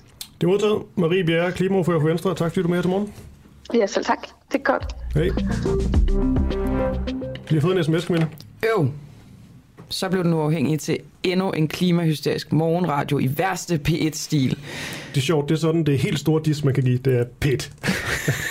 Så ellers gør det fint. Jeg, jeg, jeg, vil faktisk, jeg leder lidt efter en uddybning. Hvordan, hvordan hysterisk er det, fordi vi snakker om klima, hvad er det, der gør os P1-agtige? Jeg er meget nysgerrig. Jeg vil gerne, jeg savner en uddybning fra denne her øh, unavngivende øh, lytter, som har skrevet en sms. Yes, og vi tager det hele med. Nå. Hvad laver Putins soldater i Hvide Rusland? Konflikten mellem øh, Ukraine og Rusland, som vi også har snakket om tidligere på morgenen, fortsætter jo med at være ganske betændt. Og nu har Rusland sendt 5.000 soldater til Hvide Rusland. Faktisk så regner øh, USA med, at det tal vil hæve sig til omkring 30.000 soldater øh, i slutningen af den her måned. Claus Mathisen, du er lektor ved Forsvarsakademiet. Hvad skal de her 5.000 soldater i Hvide Rusland, og godmorgen? Ja, godmorgen. Øh, jamen, det de officielt skal, det er, at de skal deltage i en øvelse, Øh, hvor øhm, øh, de hviderussiske og russiske såkaldte reaktionsstyrker skal gennemføre en øvelse på øh, hviderussisk territorium. Og den øvelse skal finde sted øh, den aktive fase fra den 10. til den 20. februar, og det man er i gang med lige nu, det er at transportere alle de styrker, øh, der skal deltage i øvelsen ind i, i Belarus.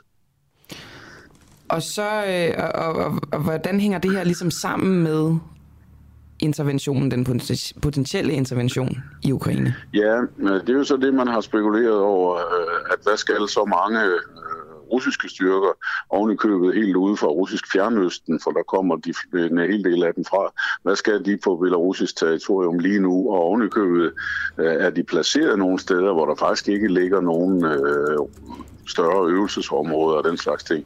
Og det gør, at man, man, man har tænkt, at uh, skulle de eventuelt også være en del af den mulige invasionsplan, der er, og være en del af den styrke, der måske skulle støde frem imod Kiev, fordi de er placeret en del af den nede i det sydøstlige hjørne af Belarus, og det vil sige ikke så forfærdeligt langt fra Kiev. Og så har vi jo uh, Litauen, som er medlem af med EU og også NATO, og de, de, øh, de er jo ganske sådan øh, øh, urolige, kan man sige. Hvad, hvad er konsekvenserne for dem? Jamen, det er rigtigt, fordi hidtil har det været sådan, at når der har været russisk, eller russiske øvelser, og dem har der været en hel del af, øh, så er de russiske styrker normalt øh, taget tilbage igen, hvor de kom fra efter øvelsen var afsluttet. Og det er jo også det, de siger, de vil gøre den her gang, skal jeg lige skynde mig indskyde. Øh, men, men det, man er bekymret for, det er, at der bliver efter al sandsynlighed en større russisk militær tilstedeværelse i Belarus. Ikke bare i nærheden af Ukraine, som jeg talte om før, men også i nærheden af grænsen både til Polen og til Litauen. Og det gør, at de bliver bekymrede for, om det de har klar til eventuelt at imødegå et, et, et, et, et angreb, øh, er tilstrækkeligt. Og, og, og det har gjort, at man har begyndt at gøre nogle overvejelser om, hvorvidt man måske skal placere flere styrker både i de tre baltiske lande og måske også i Polen. Er det her øh, specialstyrker, eller er det, er det sådan menige Nej, det er, det, er, det er lidt af hvert. Øh, det er i al væsentlighed landstyret, altså ganske almindelige bataljoner, der kan lave bataljonskampgrupper. Men det er også interessant, at der er også en eskadrille kampfly, og der er også nogle ret uh, langtrækkende luftværnssystemer deployeret. Og, og som sagt, specielt er det bemærkelsesværdigt, at de faktisk har taget hele den lange vej ud fra russisk fjernøsten. Det er en tur på 6-8.000 uh, øh, kilometer, som de har tilbagelagt øh, på jernbane øh, ikke flyvende, for de er fløjet, øh, men på jernbane, øh, og øh, for, for at deltage i den her øvelse.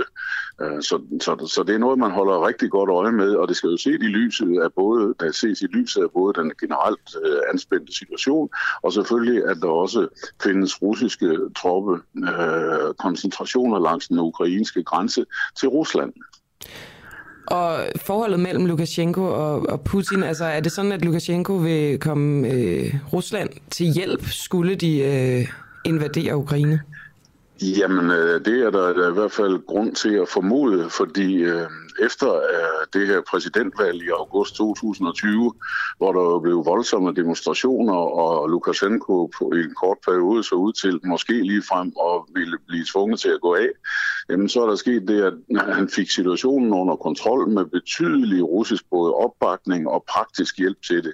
Det har så gjort, at øh, Belarus og Lukashenko er, som man kan sige, nærmest fuldkommen i lommen på Putin, og derfor er det sandsynligt, at hvis Putin vil bede ham om at hjælpe med at lave en invasion i Ukraine, så kunne man i hvert fald ikke afvise, at det ville ske. Og det er på trods af, at øh, Belarus indtil da faktisk ovenikøbet deres forfatning havde stående, at de var neutrale, og, og hele tiden deklarerede, at de var imod enhver form for væbnet aggression. Men det har altså åbenbart ændret sig siden da. Og øh, det her med, at øh, USA de forventer, at Putin vil sende endnu flere øh, tropper til øh, øvelse i Hvide Rusland. Hvad, hvad tænker du om det? Ja, jeg har set tal fra, fra, fra amerikanerne, der siger måske helt op imod 30.000. Øh, så er det jo altså en meget stor øvelse, og det der nok er den primære bekymring, bortset fra Ukraine, er, at øh, der kan blive tale om, at et eller andet, øh, at et eller andet antal af dem bliver permanent placeret i Belarus. Og jeg kan sige, at amerikanerne er også så bekymrede for situationen lige nu, at de ligesom i Kiev har bedt familier til de ansatte på ambassaden i Minsk, altså Belarus hovedstad, om at forlade Belarus Aarhus. Vi har en, øh, en lytter, øh, som spørger dig, Claus Mathisen. NATO mm-hmm. har soldater i blandt andet Litauen og andre østeuropæiske, østeuropæiske lande. Blandt andet soldater fra det, fra det fjerne USA. Hvornår må USA gå ind i Rusland? Ja, det kommer ikke til at ske. Øh, det kan jeg sige med ret stor sikkerhed. Det vil jeg i hvert fald anse for fuldkommen usandsynligt. Øh, de styrker, der her tales om i de baltiske lande, det var nogen, der kom dertil øh, efter øh, 2014, hvor Rusland annekterede Krim.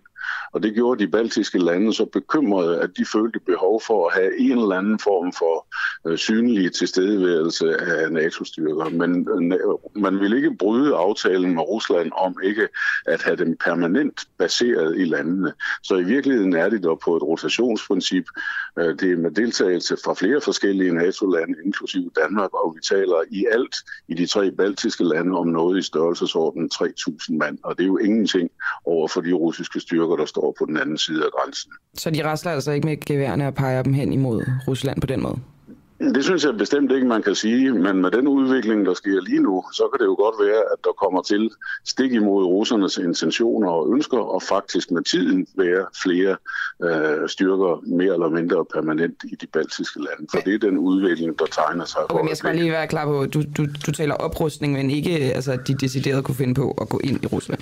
Nej, det bliver til afskrækkelse. Afskrækkelse, sagde altså øh, Claus Mathisen, lektor ved Forsvarsakademiet. Tak for det. Ja, selv tak. Og så tænker jeg måske passende, at øh, vi lige kan hoppe over på, øh, på den russiske side, og jeg kan læse en nyhed op fra DR. Fordi Putin han beskylder Vesten for at simpelthen ignorere Ruslands interesser. Det står allerede klart, at fundamentale russiske interesser endte med at blive ignoreret. Sådan lyder meldingen fra Ruslands præsident Putin Og i det dag. er, det er vel første gang, han taler omkring ja, det her. det er det faktisk. Det er tror jeg. så i går, synes jeg, jeg læste noget med, at han ikke havde udtalt sig i tre uger eller sådan noget, og man bare ventede på et svar. Det er rigtigt. Det er den første offentlige bemærkning. I flere uger i hvert fald. Ej, vil, øhm, vil ikke sige igen, hvad han sagde? Han sagde, det står allerede klart, at fundamentale russiske interesser endte med at blive ignoreret, altså det vil sige ignoreret af USA og NATO-landene. Øhm, Rusland de afviser invasionsplanerne og beskylder i stedet Vesten for aggressiv adfærd. I den forbindelse har Rusland afgivet en lang række krav om sikkerhedsgarantier, som man vil have opfyldt, hvis en deeskalering skal finde sted, altså en deeskalering, som betyder, at de vil trække deres tropper tilbage fra den ukrainske grænse. Så Det spidser til. jeg vil lige sige, hvad skal vi bruge den udtalelse til? Det er vel ikke sådan, at det kommer til at lægge en dæmper på det? Det tror jeg ikke, men, men igen, det ligger så jo, det, det er jo sådan, der er jo meget af alt det her, som bare er, er, er symbolsk på en eller anden måde, ikke? Ja. Nå, spændende, spændende. Du lytter lige nu til Den Uafhængige. Danmarks måske mest kritiske, nysgerrige og levende radio. Hvis du har en god idé til en historie, så skriv til os på Facebook eller send os en mail. Adressen finder du på hjemmesiden.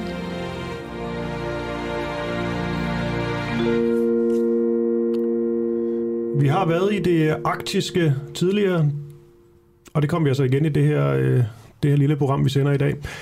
Og vi skal også en tur til Færøerne, fordi vi vil blandt andet gerne vide nu, hvad Danmark skal med en luftvarslingsradar på Færøerne til, hold nu fast, næsten 400 millioner kroner.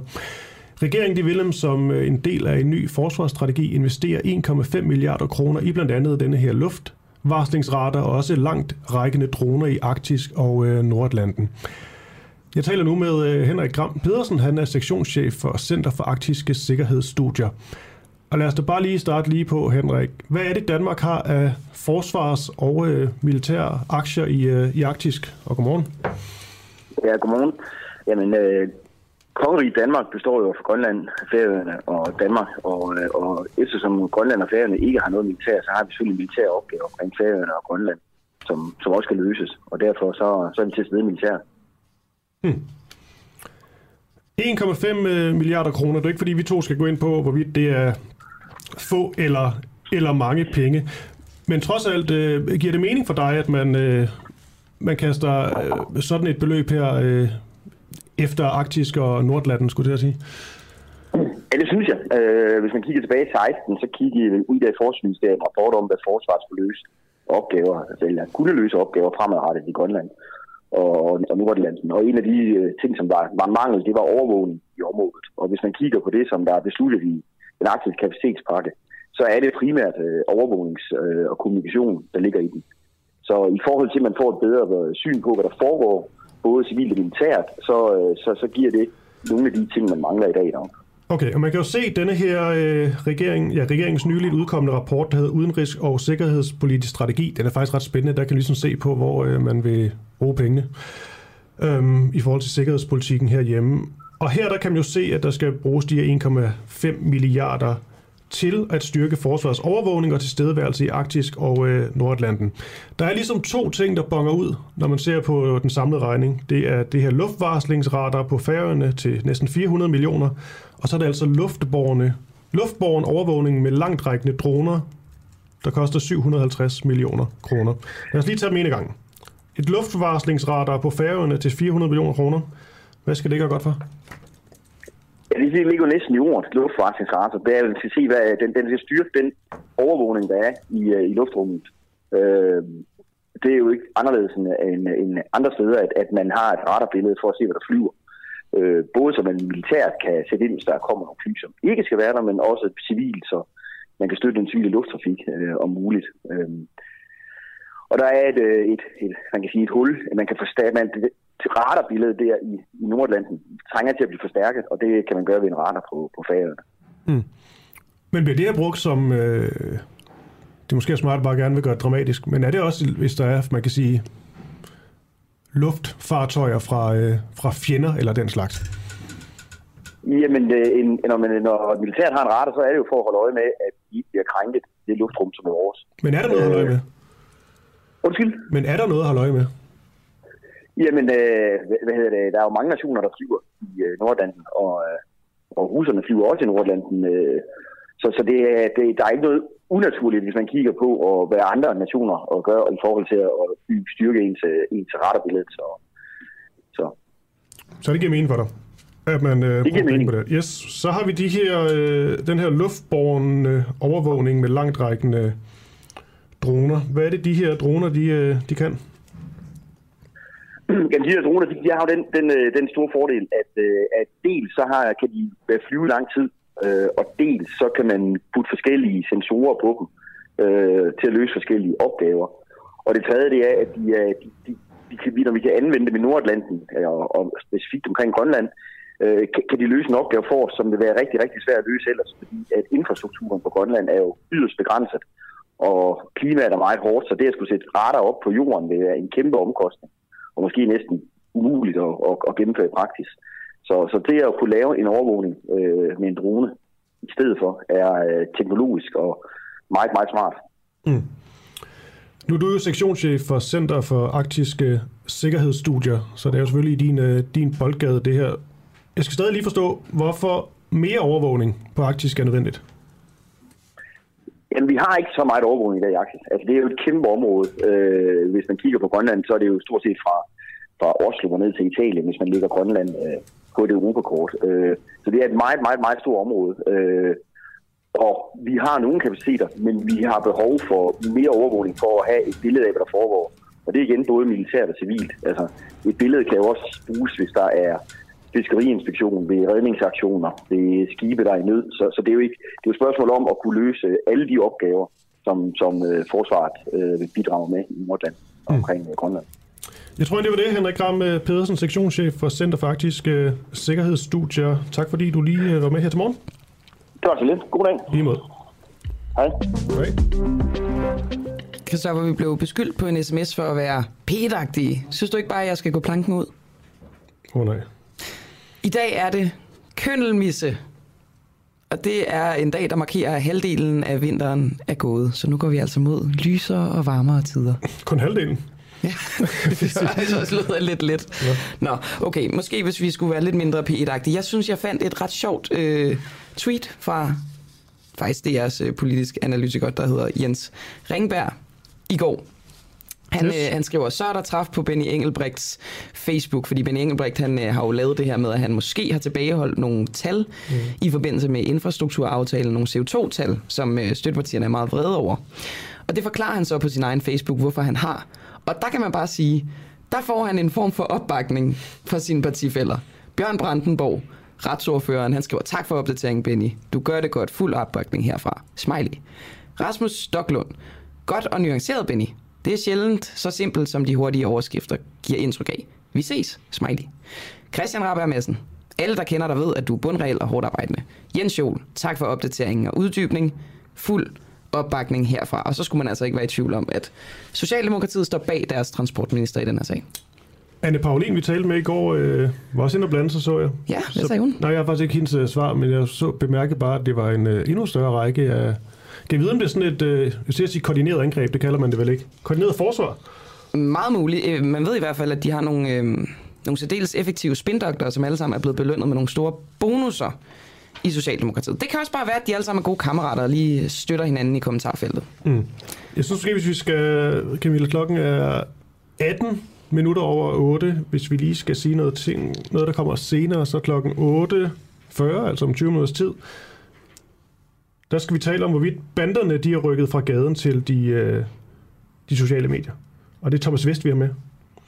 Og øh, altså, jeg synes bare, det lyder vildt og også utrolig spændende. Altså, der er noget med,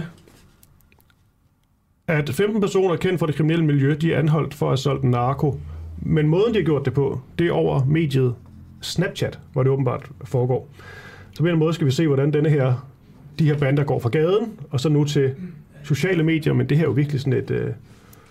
Ja, og også hvorfor. Jeg kan godt se, at det selvfølgelig er mere effektivt, men jeg må også bare tænke, at det vil også er en del mere øh, risikofyldt, fordi man jo meget nemt kan overvåge på, på, på den slags tjenester. Ja, der er jo det med Snapchat, at de, øh, de her snaps, de forsvinder efter et par sekunder, men man tænker, jo, jo, det bliver vel lavet, lavet et eller andet sted, ikke? Jo, jo, det er jo det. det er jo det. Hvis vi kender sociale medier ret, så bliver data lagret i høj grad. Nå, det er altså 48. Skal fastansatte sygeplejersker have mindre i løn end vikarer? Ifølge sygeplejerske Luca Pristed, som mange muligvis vil huske fra sommerens strækker, hvor han ligesom lavede sine egne strækker. Øhm, Nå, men ifølge ham, så øh, tjener sygeplejersker langt mere for færre timer, når de er vikarer, end de gør som fastansatte. Og nu har Luca Pristed selv taget job som vikarierende sygeplejerske. Luca Pristed, hvor meget skal du arbejde som vikar for at få samme løn som en øh, fastansat sygeplejerske? Og godmorgen. Godmorgen, godmorgen. Jamen for at få samme løn. Altså jeg, får, øhm, jeg har valgt at køre vikarvejen øh, jo. Øhm, og så har jeg valgt kun at arbejde nattevagter. Jeg har fuld kontrol over, hvornår jeg vil arbejde. Jeg arbejder ikke længere weekender. Og så arbejder jeg kun to til tre dage om ugen. Hvis jeg arbejder to vagter om ugen, så tjener jeg lidt mere end en øh, fuldtids fuldtid 37 timers ansat. Det er altså 16 timer om ugen. Og hvis jeg arbejder 25 øh, timer om ugen, så kommer jeg op og tjene de 55-60.000 om måneden. Så det er jo et, øh, et, et voldsomt hop, kan man sige. Det, det lyder lækkert, det her. Har du det godt? Ja, altså det er meget chillere arbejde. Det, det, det, det er mest det, at, at jeg kan selv vælge, hvornår jeg vil arbejde. Jeg har ikke de her skiftende vagter. Jeg har ikke overtid. Øhm, og jeg har ikke weekender mere. Var det og, det, der var det største får... problem, at du var fastansat sygeplejerske? Min største problem var arbejdsmiljøet og arbejdspresset på blandet med den her dårlige løn. Men det, at man er vikar, det gør, at man distancerer sig lidt fra, hvordan det går på en afdeling. De afdelinger, der bruger mange vikarer, er tit dem, der er mange sygeplejersker, der er forladt jo, ikke? Øhm, så på den måde er det jo, det er jo stadig hårdt arbejde. Men, men jeg arbejder kun tre timer, eller ikke tre timer, tre vagter om ugen max. Ikke? Og det gør jo, at jeg har masser af tid til at restituere og komme mig på de her vagter her, i stedet for at arbejde skiftende vagter og weekend og øh, for dårlig søvn eller lidt søvn, og hvad der end der er, som gør, at det kan være så hårdt at restituere i for, for sygeplejersker, der arbejder fuld tid og tjener så lidt. Ikke? Men Luca Pristed, kan vi så også helt stole på, at det her det er så, øh, så langt hen ad vejen godt, som du siger? For der er heller ikke nogen tvivl om, at du har et horn i siden på, øh, på, på systemet, og du vil vel også gerne få det til at fremstå som om, at det er bedre på den anden side? Altså, jeg beskriver tingene, som de er.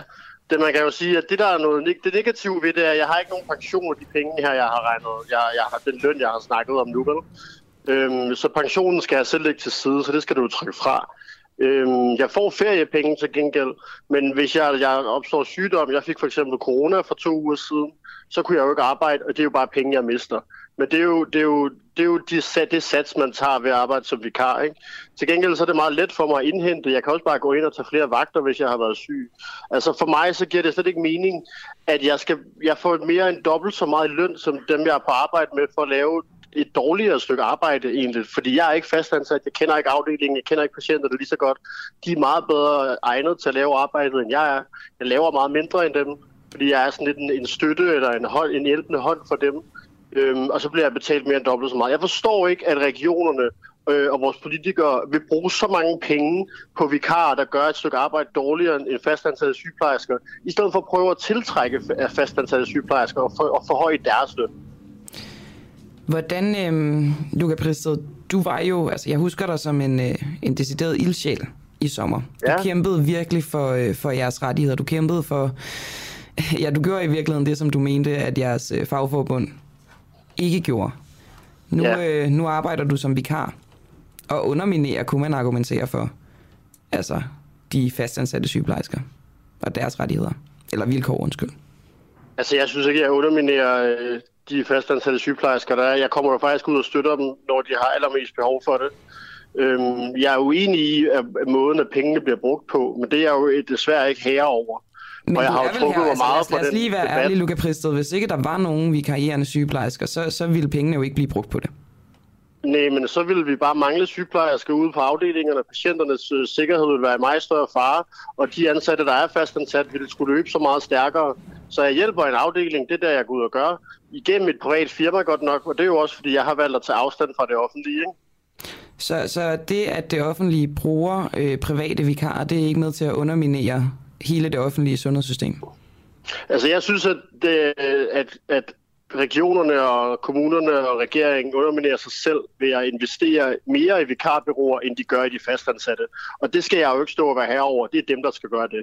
Og jeg synes slet ikke, man kan lægge du ansvaret over det? på Fordi de du, du sygeplejersker. gjorde, mig, du Nej, gjorde dig jo til men- herre, den, altså dengang, men, der men, kæmpede men prøv du, høre, du du skal, ikke, du skal ikke sidde og prøve at lægge ansvaret over på de sygeplejersker, der vælger at gå ud i det private. Det er jo ikke vores ansvar, det ikke hænger sammen. Det er ikke vores ansvar, at regionerne vil hellere vil bruge penge på vikar, end de vil gøre det offentlige. Nu vælger jeg at gå derhen, hvor jeg har et bedre arbejdsmiljø, jeg har bedre løn, og jeg kan selv vælge, hvor og hvornår jeg vil arbejde. Det skal du ikke stå og prøve at arbejde mig for at underminere et system. Jeg er en del af systemet, ved at jeg har valgt at gå en vej, som er bedre for mig som menneske. At, at regionerne og kommunerne så vælger at undergrave vores offentlige sundhedsvæsen ved at også investere penge i det private og ikke det offentlige, det skal jeg jo ikke sidde og være herre over. Hvordan ville det se ud, hvis alle gjorde som dig, Luca Pristed? Jamen, så tror jeg, at det offentlige vil brænde fuldstændig sammen. Så kunne det være, at de faktisk fik øjnene op og måske gjorde noget ved det. Så det kunne du godt tænke dig, at alle dine kollegaer, de skifter, ligesom du gør? Sådan som jeg ser det, så er det, at, at politikerne, regionerne og kommunerne, de får ikke øjnene op for vores sundhedsvæsen, før det brænder sammen. Socialdemokratiet gemmer sig stadig ved, at den eneste grund til, at vi står i den situation, vi står i, det er på grund af corona. På trods af, at sygeplejersker og læger og sundhedsprofessionelle har råbt op om, at det her fungerer ikke, og det har det gjort i mange år. Det her det handler ikke kun om corona, det handler om et udsultet sundhedsvæsen. Så ja, jeg synes faktisk, at sygeplejersker skal ud i det private, Prøv at se, hvordan det egentlig kan være, og hvor rart man kan have det. Og så må jeg håbe, at de måske snart altså opdager, hvad fanden det er, der er ved at ske i det offentlige. Fordi den retning, jeg har taget, den begynder, er der flere, der begynder at få øjnene op for. Så du føler ikke, at du indirekte er med til at tage midler fra dine gamle kollegaer i det offentlige? Det er ikke mit ansvar, hvordan regionerne og kommunerne vil bruge pengene. Hvis de ikke investerede og brugte penge på vikar, så ville, jeg, så ville jeg jo heller ikke kunne tage job som vikar. Men det gør de, og derfor tager jeg det job, fordi jeg har brug for at komme væk fra det offentlige. Mm. Men er det vigtigt for dig, det her, Luca Bristed, og ligesom at vise at det her som et, et statement, eller handler det egentlig bare om, at, øh, at du har fået et øh, godt og bedre betalt job? Det var, det var helt klart et statement, men nu har jeg da også fået øje for, at det her fungerer. Men, men jeg kan også godt indrømme, at jeg bliver ikke, forbliver ikke vikar. Jeg har tænkt mig at læse videre, eller tage en anden uddannelse, eller komme væk fra det, fra det at være sygeplejerske. Jeg tror simpelthen ikke på det her fag mere, på grund af den måde, vi bliver behandlet på. Hvad skal du så? Jamen, det er et godt spørgsmål. Jeg øh, kigger lidt rundt på kandidater, jeg kigger lidt på andre jobs, man kan tage med en bachelor i sygepleje, og måske overvejer jeg bare helt at skifte karriere. Det er nogle tanker, jeg går med nu, og jeg har ikke valgt noget endnu, og heldigvis på grund af vikarjobbet, så er jeg ikke økonomisk presset til at skynde mig at vælge et andet, så nu er mig den tid, jeg skal bruge for at vælge det, der er rigtigt for mig. Hmm. Det kan godt være, at du, jeg kunne godt mærke, at du blev lidt opdrevet, da jeg spurgte, øh, spurgte dig, Luca, men øh, jeg vil gerne lige have, at du forklarer mig det igen. Du ved, man siger jo tit det her med, åh, men øh, behøver jeg overhovedet stemme til et folketingsvalg? Jeg er jo bare én mand. Behøver jeg ikke at spise noget kød? Det er jo, det er jo staten, der skal, der skal regulere det. Det betyder ingenting. Er det ikke lidt det samme, du gør, når du ligesom går ud og arbejder i det private? Jeg synes bare, at, at grunden til, at jeg blev oprevet, eller, eller, eller man kan sige, påvirket, det du sagde, er, fordi at jeg følte, du prøvede at lægge ansvaret over for, hvordan det ser ud i det offentlige sundhedsvæsen på vikar, og det, at de går ud i det private. Og det er ikke, det er ikke vores ansvar. Vi tager ud og tager et ikke et job. noget, altså har du alligevel ikke et eller andet form for ansvar? Det kan godt være, at du er ene mand, men du, du går jo ligesom ud og støtter, at, at det private overhovedet kan være en mulighed, at det bliver det, brugt. det, prøv, men, men hele den her diskussion har jeg haft i de seks måneder også. Jeg har arrangeret de her, de her arbejdsnedlæggelser og overenskomststridige arbejdsnedlæggelser. Det er ikke vores ansvar, at det offentlige sundhedsvæsen ikke hænger sammen. Det er ikke vores ansvar, hvordan regionerne og kommunerne vælger at bruge pengene. Det er simpelthen deres ansvar at sørge for, at vores offentlige sundhedsvæsen hænger sammen, og at midlerne bliver brugt på en måde, som tiltrækker offentlige ansatte. Fordi jeg sagde også, da jeg sagde op, og da jeg opfordrede andre til at følge mig, prøv at høre, vi er nødt til at forlade det her sted her, indtil de kan få øjnene op for, hvad, at det ikke fungerer, og vi er for dårligt betalt, og at for arbejdsmiljøet er for dårligt til det arbejde, der sker, og patienternes sikkerhed er i fare på grund af det. Og jeg, jeg opfordrer også gerne andre til at gå følge mig, men jeg har også altså, trukket mig fra den her debat her nu, og, og jeg er ikke med i mediebilledet, som jeg har været før mere nu. For nu har jeg bare vælt mig at, at trække mig, og så må vi se, hvad der sker.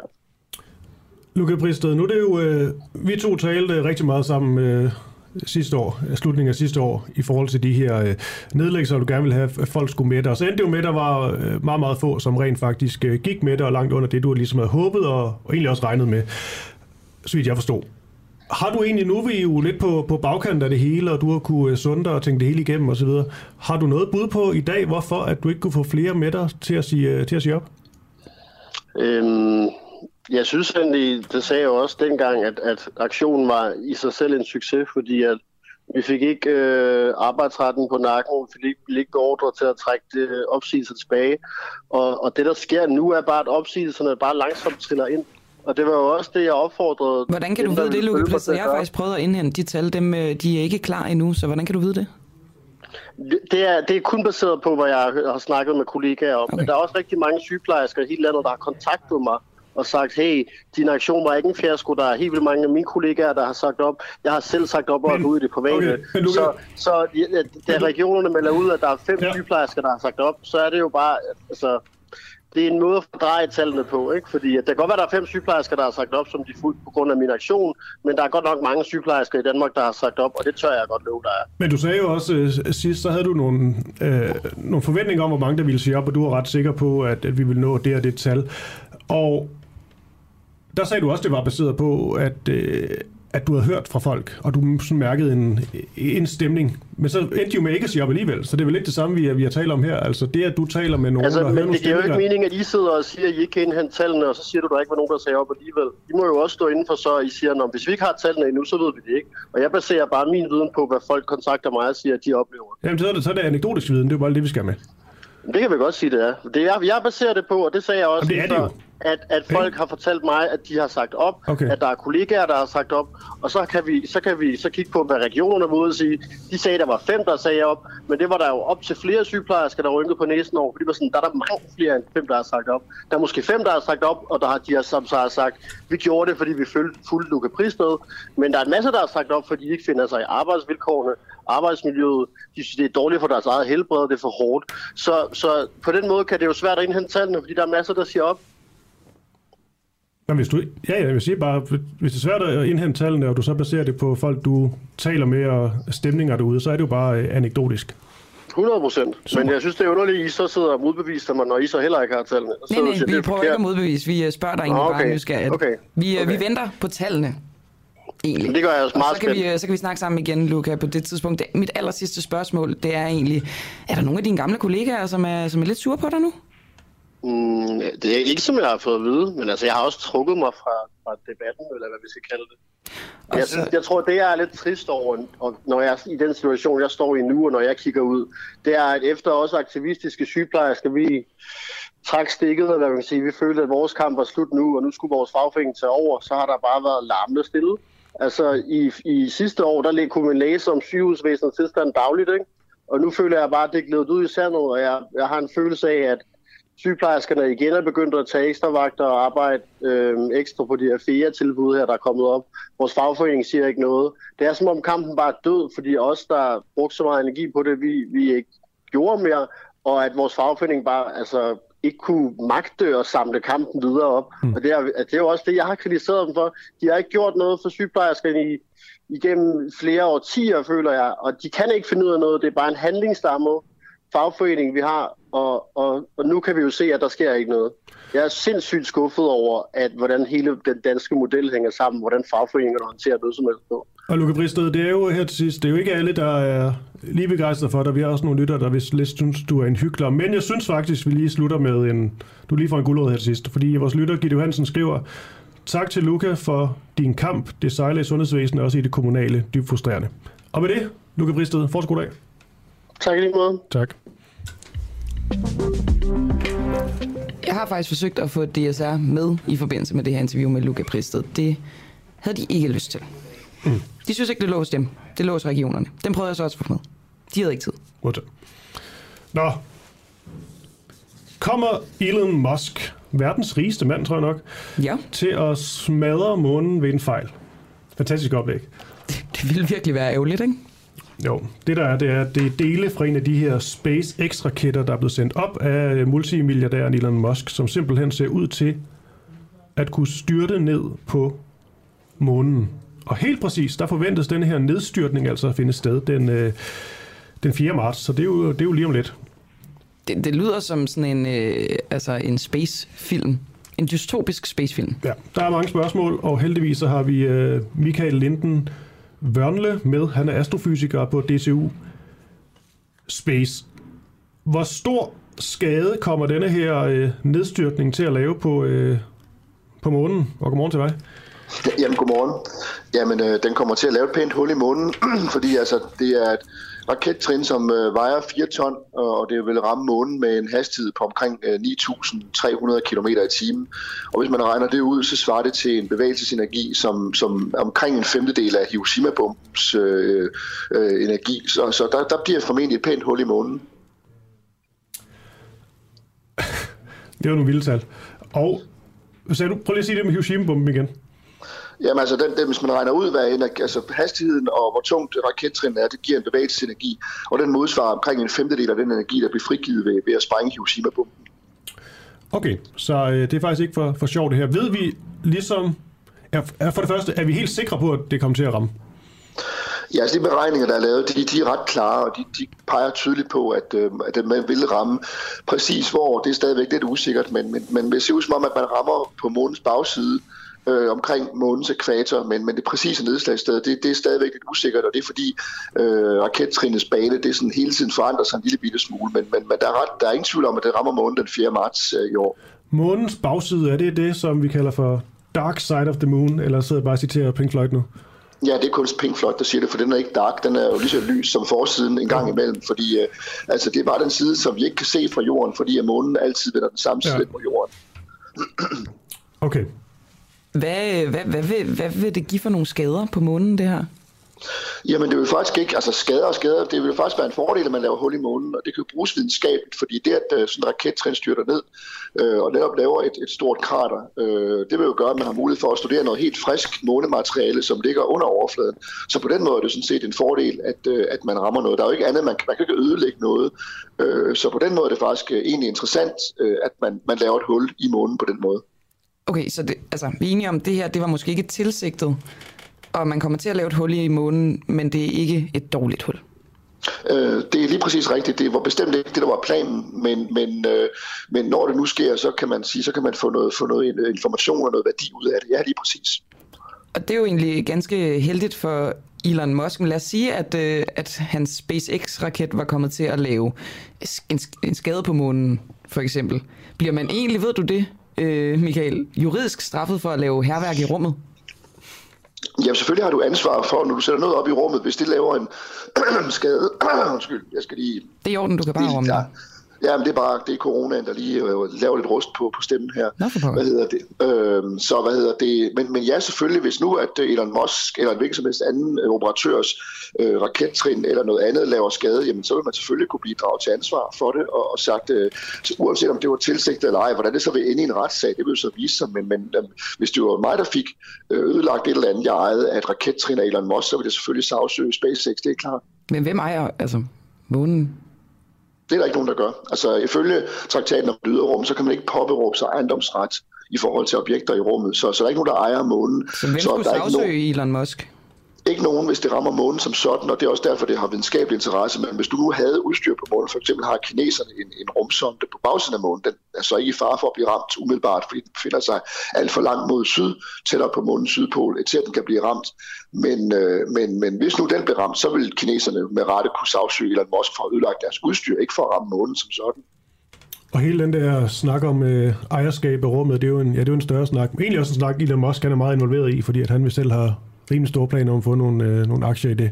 Men øh, jeg tænker lige, det er faktisk et meget godt spørgsmål her fra en øh, lytter, der hedder René Bigum. Han spørger, altså det her nedslag, bliver det ligesom når en, øh, eksempelvis en astori- asteroide hedder det, undskyld, det er svært at sige, der rammer månen? Ja, det vil være det samme. Om det er et rakettrin eller det er en asteroide, det er sådan set ligegyldigt. Et objekt, som kommer med, med en betydelig masse og en høj hastighed, øh, om det er naturligt eller menneskeskabt objekt, resultatet er det samme, ja. Hvor mange af de her slags huller kan månen tåle? øh, lige så mange det skal være, kan man sige. Ikke? Altså, der er jo heller ikke noget, der kan ramme jorden, der kan ødelægge den. Så altså, der, der er ikke nogen objekter i solsystemet eller andre steder, der er så store, at de kan ødelægge hverken månen eller, eller vores planet. Men selvfølgelig kan de lave ballade, hvis de er store nok. Altså, for 66 millioner år siden var der en 10 km stor asteroide, som ramte jorden, og var årsag til, at en meget stor del af livet på jorden, blandt andet de store dinosaurer, uddøde. Så den slags nedslag har selvfølgelig en, en betydelig effekt, ikke på planeten eller månen som sådan, men på, på livet og, og den slags ting. Så derfor skal vi selvfølgelig være opmærksom på det. Her til sidst, Michael. Hvis man nu øh, som øh, rumnørd efter den, øh, den 4. marts øh, tager sit store kikkerteleskop, hvad det nu hedder, frem, kigger op på månen, vil man så kunne se det, eller er det umuligt, fordi at det er den her bagside af månen? Mm, ja, det er umuligt. Man kan ikke se om hjørnet med sit teleskop, uanset hvor stort det er. Men heldigvis har vi rumsonder i kredsløb om månen, som vil kunne tage meget detaljerede billeder af nedslagsstedet og give os den videnskabelige viden, som vi kan få ud af det her nedslag, når nu det sker. Okay. Ja, ja. Det er spændende. Michael mm. Linden øh, Vørlende, astrofysiker på DTU Space. Øh, den her nedstyrten finder altså sted den 4. marts, hvor noget fra dele fra en SpaceX-raket simpelthen banker ned i månen, og det kommer til at ske. Ja, det gør det. Tak for det. Fortsat god dag. Selv, selv tak. Hej. Okay.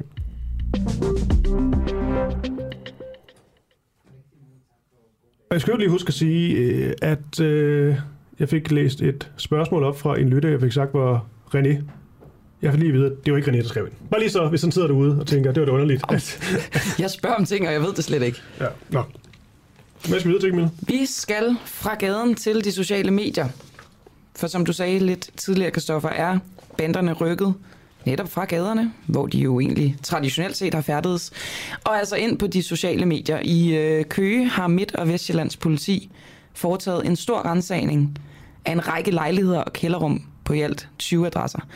15 personer, kendt fra det kriminelle miljø, er anholdt for simpelthen at have solgt narko over det sociale medie, medie Snapchat.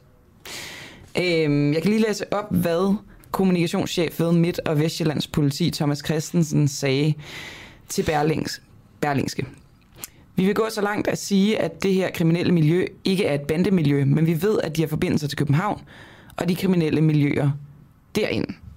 Så, så et eller andet er der altså gang i på Snapchat. Og det, det, er, jo, det er jo ret spændende det her. Altså, er det smart af banderne at rykke over til sociale medier? Man må antage, at kommunikationen kan gå hurtigere på den måde, salgene kan gå hurtigere på den måde. Men er det sikkert for dem? Jeg troede ligesom, man havde en eller anden øh, idé om, man var enig om sådan en burnerphone, som man kalder det, altså en god gammeldags Nokia et eller andet, det ligesom var det, var det smarteste.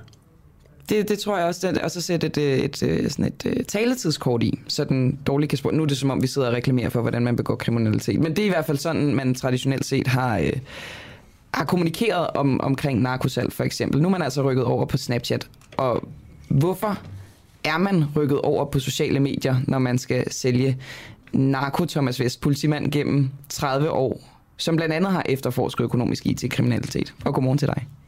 Og godmorgen. Og hvad, hvad, hvordan kan det være, at øh, de her øh, narkosælgere, narkopusher er rykket over på Snapchat? Jamen, det er jo mange år siden, øh, man rykker ind der. Altså, markedet skal jo være hurtigt og effektivt, hvis man skal tjene mange penge, og, og på de sociale medier, det er der kunderne er. Og, og Snapchat er jo en, øh, er jo en nem ting at arbejde med. Der kommer et billede, en besked, 10 sekunder, den er væk. Øh, den lægger ikke så mange spor, som, som alle mulige andre medier måske gør. Så vi skal... det var den meget hurtige version. vi skal lige... Det er jo mærkeligt sådan en indslag her, man er altid bange for, at man lidt gøre reklame for, øh, for alt muligt, man ikke burde gøre. Men alligevel, sådan helt øh, lavpraktisk, sådan et salg af stoffer, eksempelvis, over ja. Snapchat, hvordan er det, det fungerer? Jamen, Snapchat er jo egentlig bare en uh, hurtig besked. Og så må man jo et eller andet sted få kendskab til, hvem der, der handler, og så, i, og så får man forbindelsen der, og så kan man jo lynhurtigt aftale, at man mødes et eller andet sted, og hvad det er, man vil have. Øh, Øh, Snapchat er jo ikke ligesom en, en sms, der ligger en besked og sådan noget, så den er mere tilgængelig at arbejde på en, en sms eller beskeder i Messenger eller, eller andre ting. Øh, så på en eller anden måde skal køber og sælger jo mødes og få kendskab til hinanden, og så bruger man et medie, som er, er sikkert at, eller hurtigt og sikkert at arbejde på og svært at spore op. Øh, så så det, det må være den bedste forklaring på, på det, der det foregår. Mm. Ja, det er den bedste forklaring. Fordi der er vel også øh, sådan et... Øh, altså, vi sad og sagde i oplægget her, at det virker ikke sådan, som det umiddelbart øh, mest øh, oplagte sted, de her... Øh, altså i forhold til, øh, til, til salg og sådan noget her, de sociale medier, fordi ting jo bliver øh, gemt og, og lagret. Ja, men omfanget er jo enormt, og hvis man kan dække sig af, altså ud over, at Snapchat, Snapchat er svært at opspore, eller mange sociale medier er svære at, og opspore, så kan man jo også dække sig ind under falske profiler og tagelseskort og andre ting. Og den, der sælger narko organiseret, det, det har de jo fuldstændig tjek på, og, og følger jo bare med den teknologiske udvikling, så, så, så øh, hvad kan jeg sige, det at have narko på nettet er på ingen måde nyt, det, det bliver bare stadig mere sofistikeret. Øh, så jeg plejer at sige, at internet er jo nok kommet for at blive, fordi der er mange, der er glade af det og bruger det. Ja, fordi man kan sige, du er jo du er politimand gennem øh, 30 år. Du har trods alt en, øh, en del erfaring. Det virker til for dig, at øh, det, der sker lige nu, det her med, at banderne meget groft sagt er rykket fra gaden til de sociale medier, ikke er sådan noget, der kommer, kommer ret meget, der kommer særlig meget bag på dig? Nej, men så altså, det jeg i hvert fald har erfaret, det er jo de her, den kalder vi bander, men vi kan også kalde den organiseret kriminalitet, har jo brugt nettet til mange ting længe. Der er mange ting, der foregår på nettet, Øh, hvor man kan tjene rigtig store penge. Øh, eksempelvis også den økonomiske kriminalitet, som jeg har arbejdet med. Øh, der, der foregår rigtig mange af de ting derinde, hvor man tjener rigtig store millionbeløb på, på bedrageri og svindel, afpresning og, og andre kriminelle forhold. Så øh, jo, den organiserede kriminalitet er, er på nettet og udnytter alle de muligheder, de kan. Øh, det, det er i hvert fald min erfaring. Mm.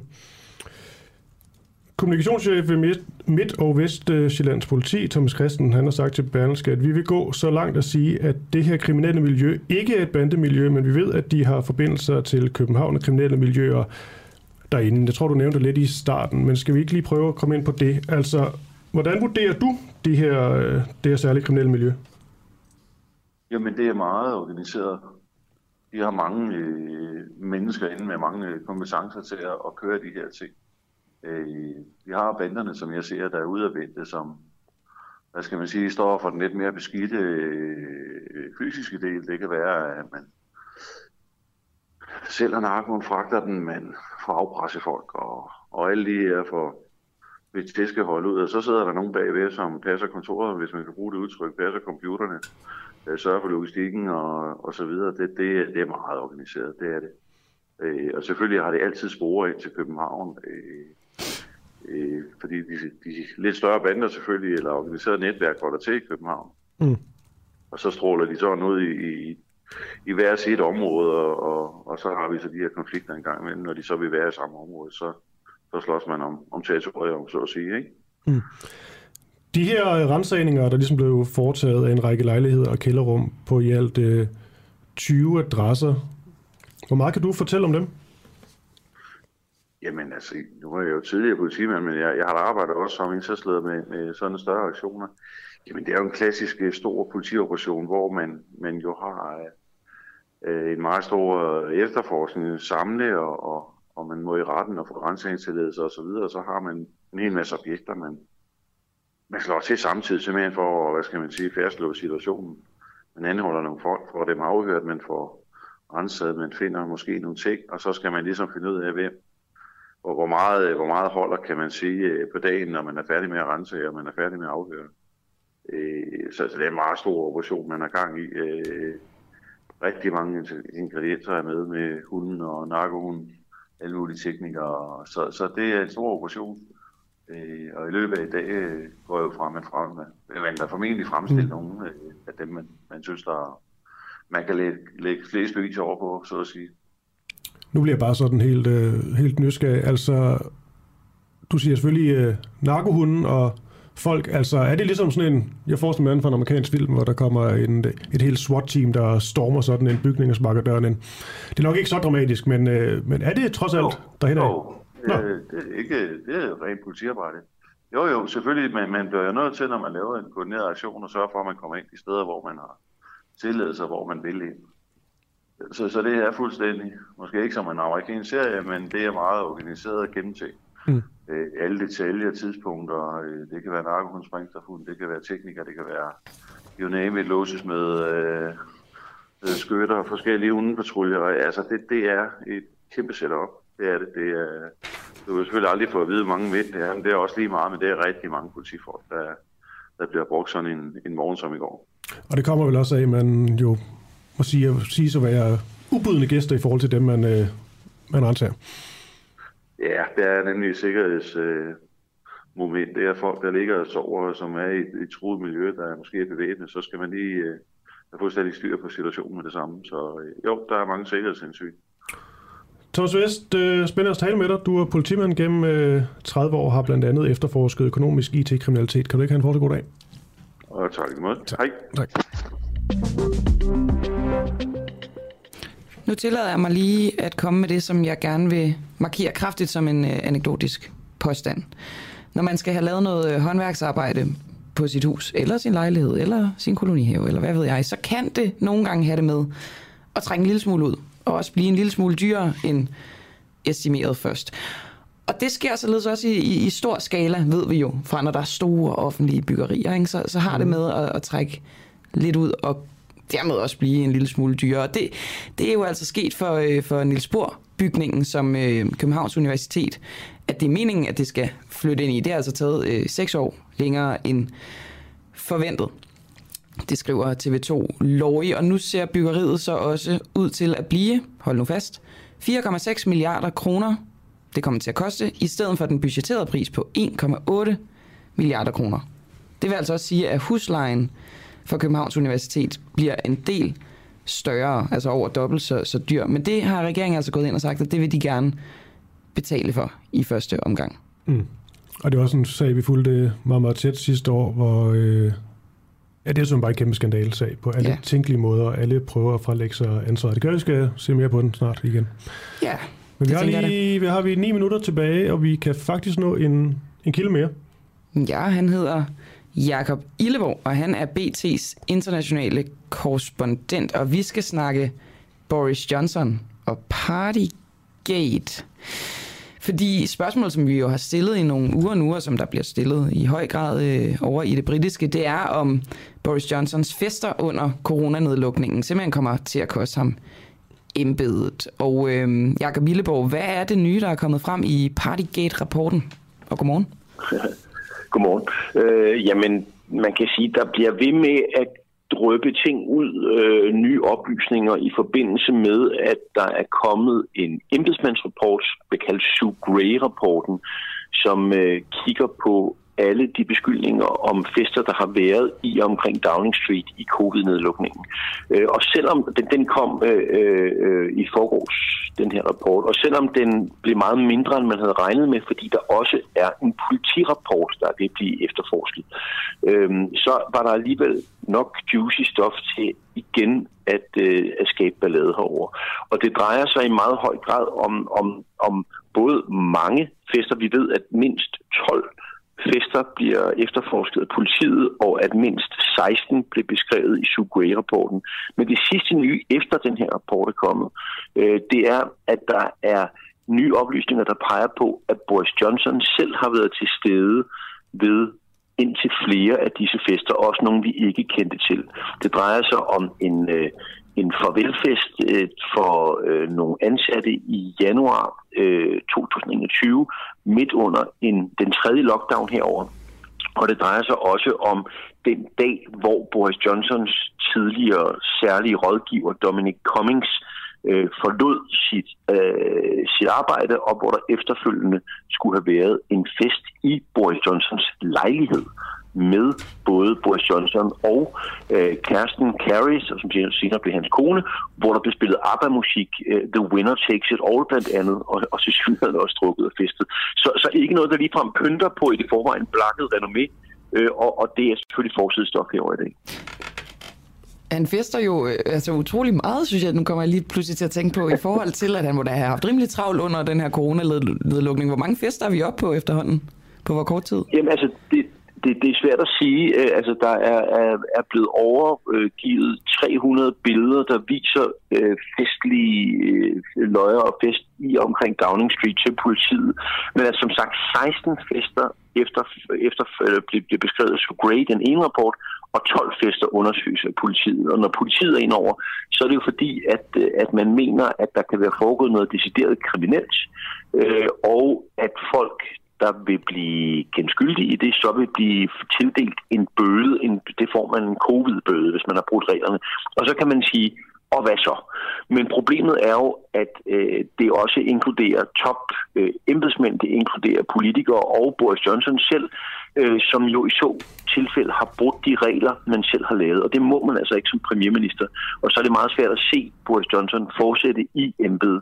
Og jeg skal også sige, at stemningen herovre i, i Storbritannien er meget forarvet. Altså, der er rigtig mange, også mange øh, konservative, typisk konservative vælgere, som netop er blevet hjemme og, har, øh, ikke har gået til, til deres kæres begravelse eller hospitalet, eller hvad det må være, i, i, i de her tidspunkter, hvor man altså har festet, så, så det halve kunne være nok i øh, Downing Street. Og, og det vil sige, at der er mange, der vurderer, at Boris Johnson i, i virkeligheden er en eller anden form for dead man walking, altså at han øh, at det allerede nu står klart, at han på en eller anden måde i hvert fald ikke har fortalt hele, fortalt hele sandheden til parlamentet, måske lige fra har løjet over parlamentet, øh, og at, at han øh, på, på hyklerisk manér har, har øh, krævet, at britterne gjorde et, mens han og hans folk gjorde noget helt andet. Og det, det, den form for dobbeltstandards, det slipper man næppe godt fra på sigt. Jakob Willeborg, nu nævnte du, øh, og det er jo en fantastisk historie, altså det med, så bliver der festet, og the winner takes it all, og altså det er jo... Men på en eller anden måde, når jeg hører sådan en historie, ikke, så tænker jeg også, altså ja. den britiske presse kan være voldsom tabloid og få ja. altså se og høre til at virke nogle eller ekstra det er et eller andet til at virke som nogle spejderdrenge herhjemme, ikke? Og sådan en ja. historie med The Winner Takes It All osv., den virker også næsten for, øh, for tabloid til at være sand på en eller anden måde. Altså, hvor meget ved, altså, bliver der også ja. ligesom uh, trykket lidt ekstra, øh, ko, bliver der kogt lidt ekstra på suppe på det her? Altså det, man skal notere sig, det er, at det ikke bare er den ene side af pressen. Altså hvis det nu kun var de lidt venstresnodede øh, øh, tabloide presser, øh, øh, øh, aviser eller lignende, som kørte de her historier, så, så kunne der måske være noget om det. Men nogle af de her afsløringer, de kommer i Boris Johnsons egen, om man så må sige, The Daily Telegraph, en klart højredrejet avis øhm, som ellers har støttet op om Boris Johnson indtil nu. Så se, altså, jeg, jeg, jeg tror lige så absurd det lyder, så tror jeg, altså, der er noget om snakken, og der har været, og det indrømmer Boris Johnson jo også nu, en usund øh, øh, druk- og festkultur i Downing Street. Spørgsmålet er så, hvem har ansvaret for det, om det ikke i yderste instans er manden i huset, om man så må sige, altså Boris Johnson selv, der har ansvaret. Han nægter jo at træde tilbage. Han er blevet bedt om det igen og igen af både venner og fjender. Øh, men, men det er svært at se sagen stoppe her. Altså som sagt, der bliver ved med at drøbe nye og absurde øh, fortællinger ud om, om forskellige slags fester. Øh, og, og, og i stigende grad, der ligner Boris Johnson en, som, som øh, øh, er ved, man kan sige, at, at de tusinde knivstik stød. Altså det er ikke nødvendigvis øh, det ene stik, man får, men de mange, mange, mange små stik, man får løbende, der gør, at man politisk forbløder. Det er i hvert fald mange, der analyserer herover, og, og, og altså, det, det, det, ser, det ser sørmersvært ud på Boris Johnson, synes jeg, ikke mindst at få overbevist britterne om, at, øh, at han har rene hænder. Den sidste meningsmåling, der lige kom ud her i, i går, den, den peger på, at, at øh, over 64 procent af britterne mener, at han bør gøre endnu. Øh, så, så godt ser det ikke ud. Lad os bare sige det sådan. Lad os sige, at øh, han forbløder politisk, som du som malerigt øh, ja. siger, Jakob Villeborg. Men du siger så også, at det her det har jo involveret flere øh, topfolk og topembedsmænd. Er Boris ja. Johnson den eneste, der er i fare for at ryge på det her? Nej, altså øh, øh, lige nu, da han var ude, han kom ud i forgårs og sagde undskyld til parlamentet. Du ved, lignede sådan en hængt hund, og stod og sagde undskyld til parlamentet. Og så sagde han, og nu gør vi noget ved det. Men det, han i virkeligheden ville gøre noget ved, det var alt andet end ham selv. Det vil sige, at han lovede, at der skulle ryddes op blandt embedsmænd og laves nye regler for Downing Street og, og, og oprettes et særligt sekretær for for, øh, øh, øh, for premierministerembedet osv. Altså, man vil lave sådan et opgør med, med hele kulturen. Så, så, så nej, det kommer ikke kun til at ramme ham selv, og det er også sandsynligt, at der vil blive uddelt bøder til en masse andre, hvis de altså bliver, bliver kendt skyldige i det. Men, men man kan sige, at det handler jo om, hvem der har ansvaret i sådan en sag. Og i sidste instans, der er det jo premierministeren, fordi det både foregår, foregik hjemme hos ham selv, og fordi han er premierminister. Så, så, så øh, det er ham, der ender med at bære øh, ansvaret. Spørgsmålet er så, om det, om det kan påvises nok til, at han, at han vil gå selv. Altså man kan sige, rigtig mange andre, tror jeg, premierminister i, i tidernes løb var formodentlig gået for længst. Men Boris Johnson er en anden skabning. Han, han nægter at gå og, øh, og nægter at tage ansvaret øh, og, og prøver i virkeligheden bare at værfte ind og sige, og hvad så, du ved, ja, der var nogle drinks, lad os komme videre i butikken. Det er bare ikke sådan, britterne ser på det. Og man kan jo også godt se udefra og sige, og hvad så, du ved, der var vigtige ting i verden, end at de har drukket lidt. Men man skal bare huske, at på det her tidspunkt havde Boris Johnsons regering beordret folk til at blive indendøre, beordret folk til ikke at se deres syge kære, osv. osv. Så derfor så er hyggeleriet, det har altså skabt meget stor forarvelse, og jo flere nye historier, der kommer til, jamen jo værre ser det ud. Og med det, Jakob Villeborg, BT's internationale korrespondent. Tak for det. Vi taler jo nok videre om den her sag. Den fortsætter bare, kan jeg mærke. det kunne jeg forestille mig.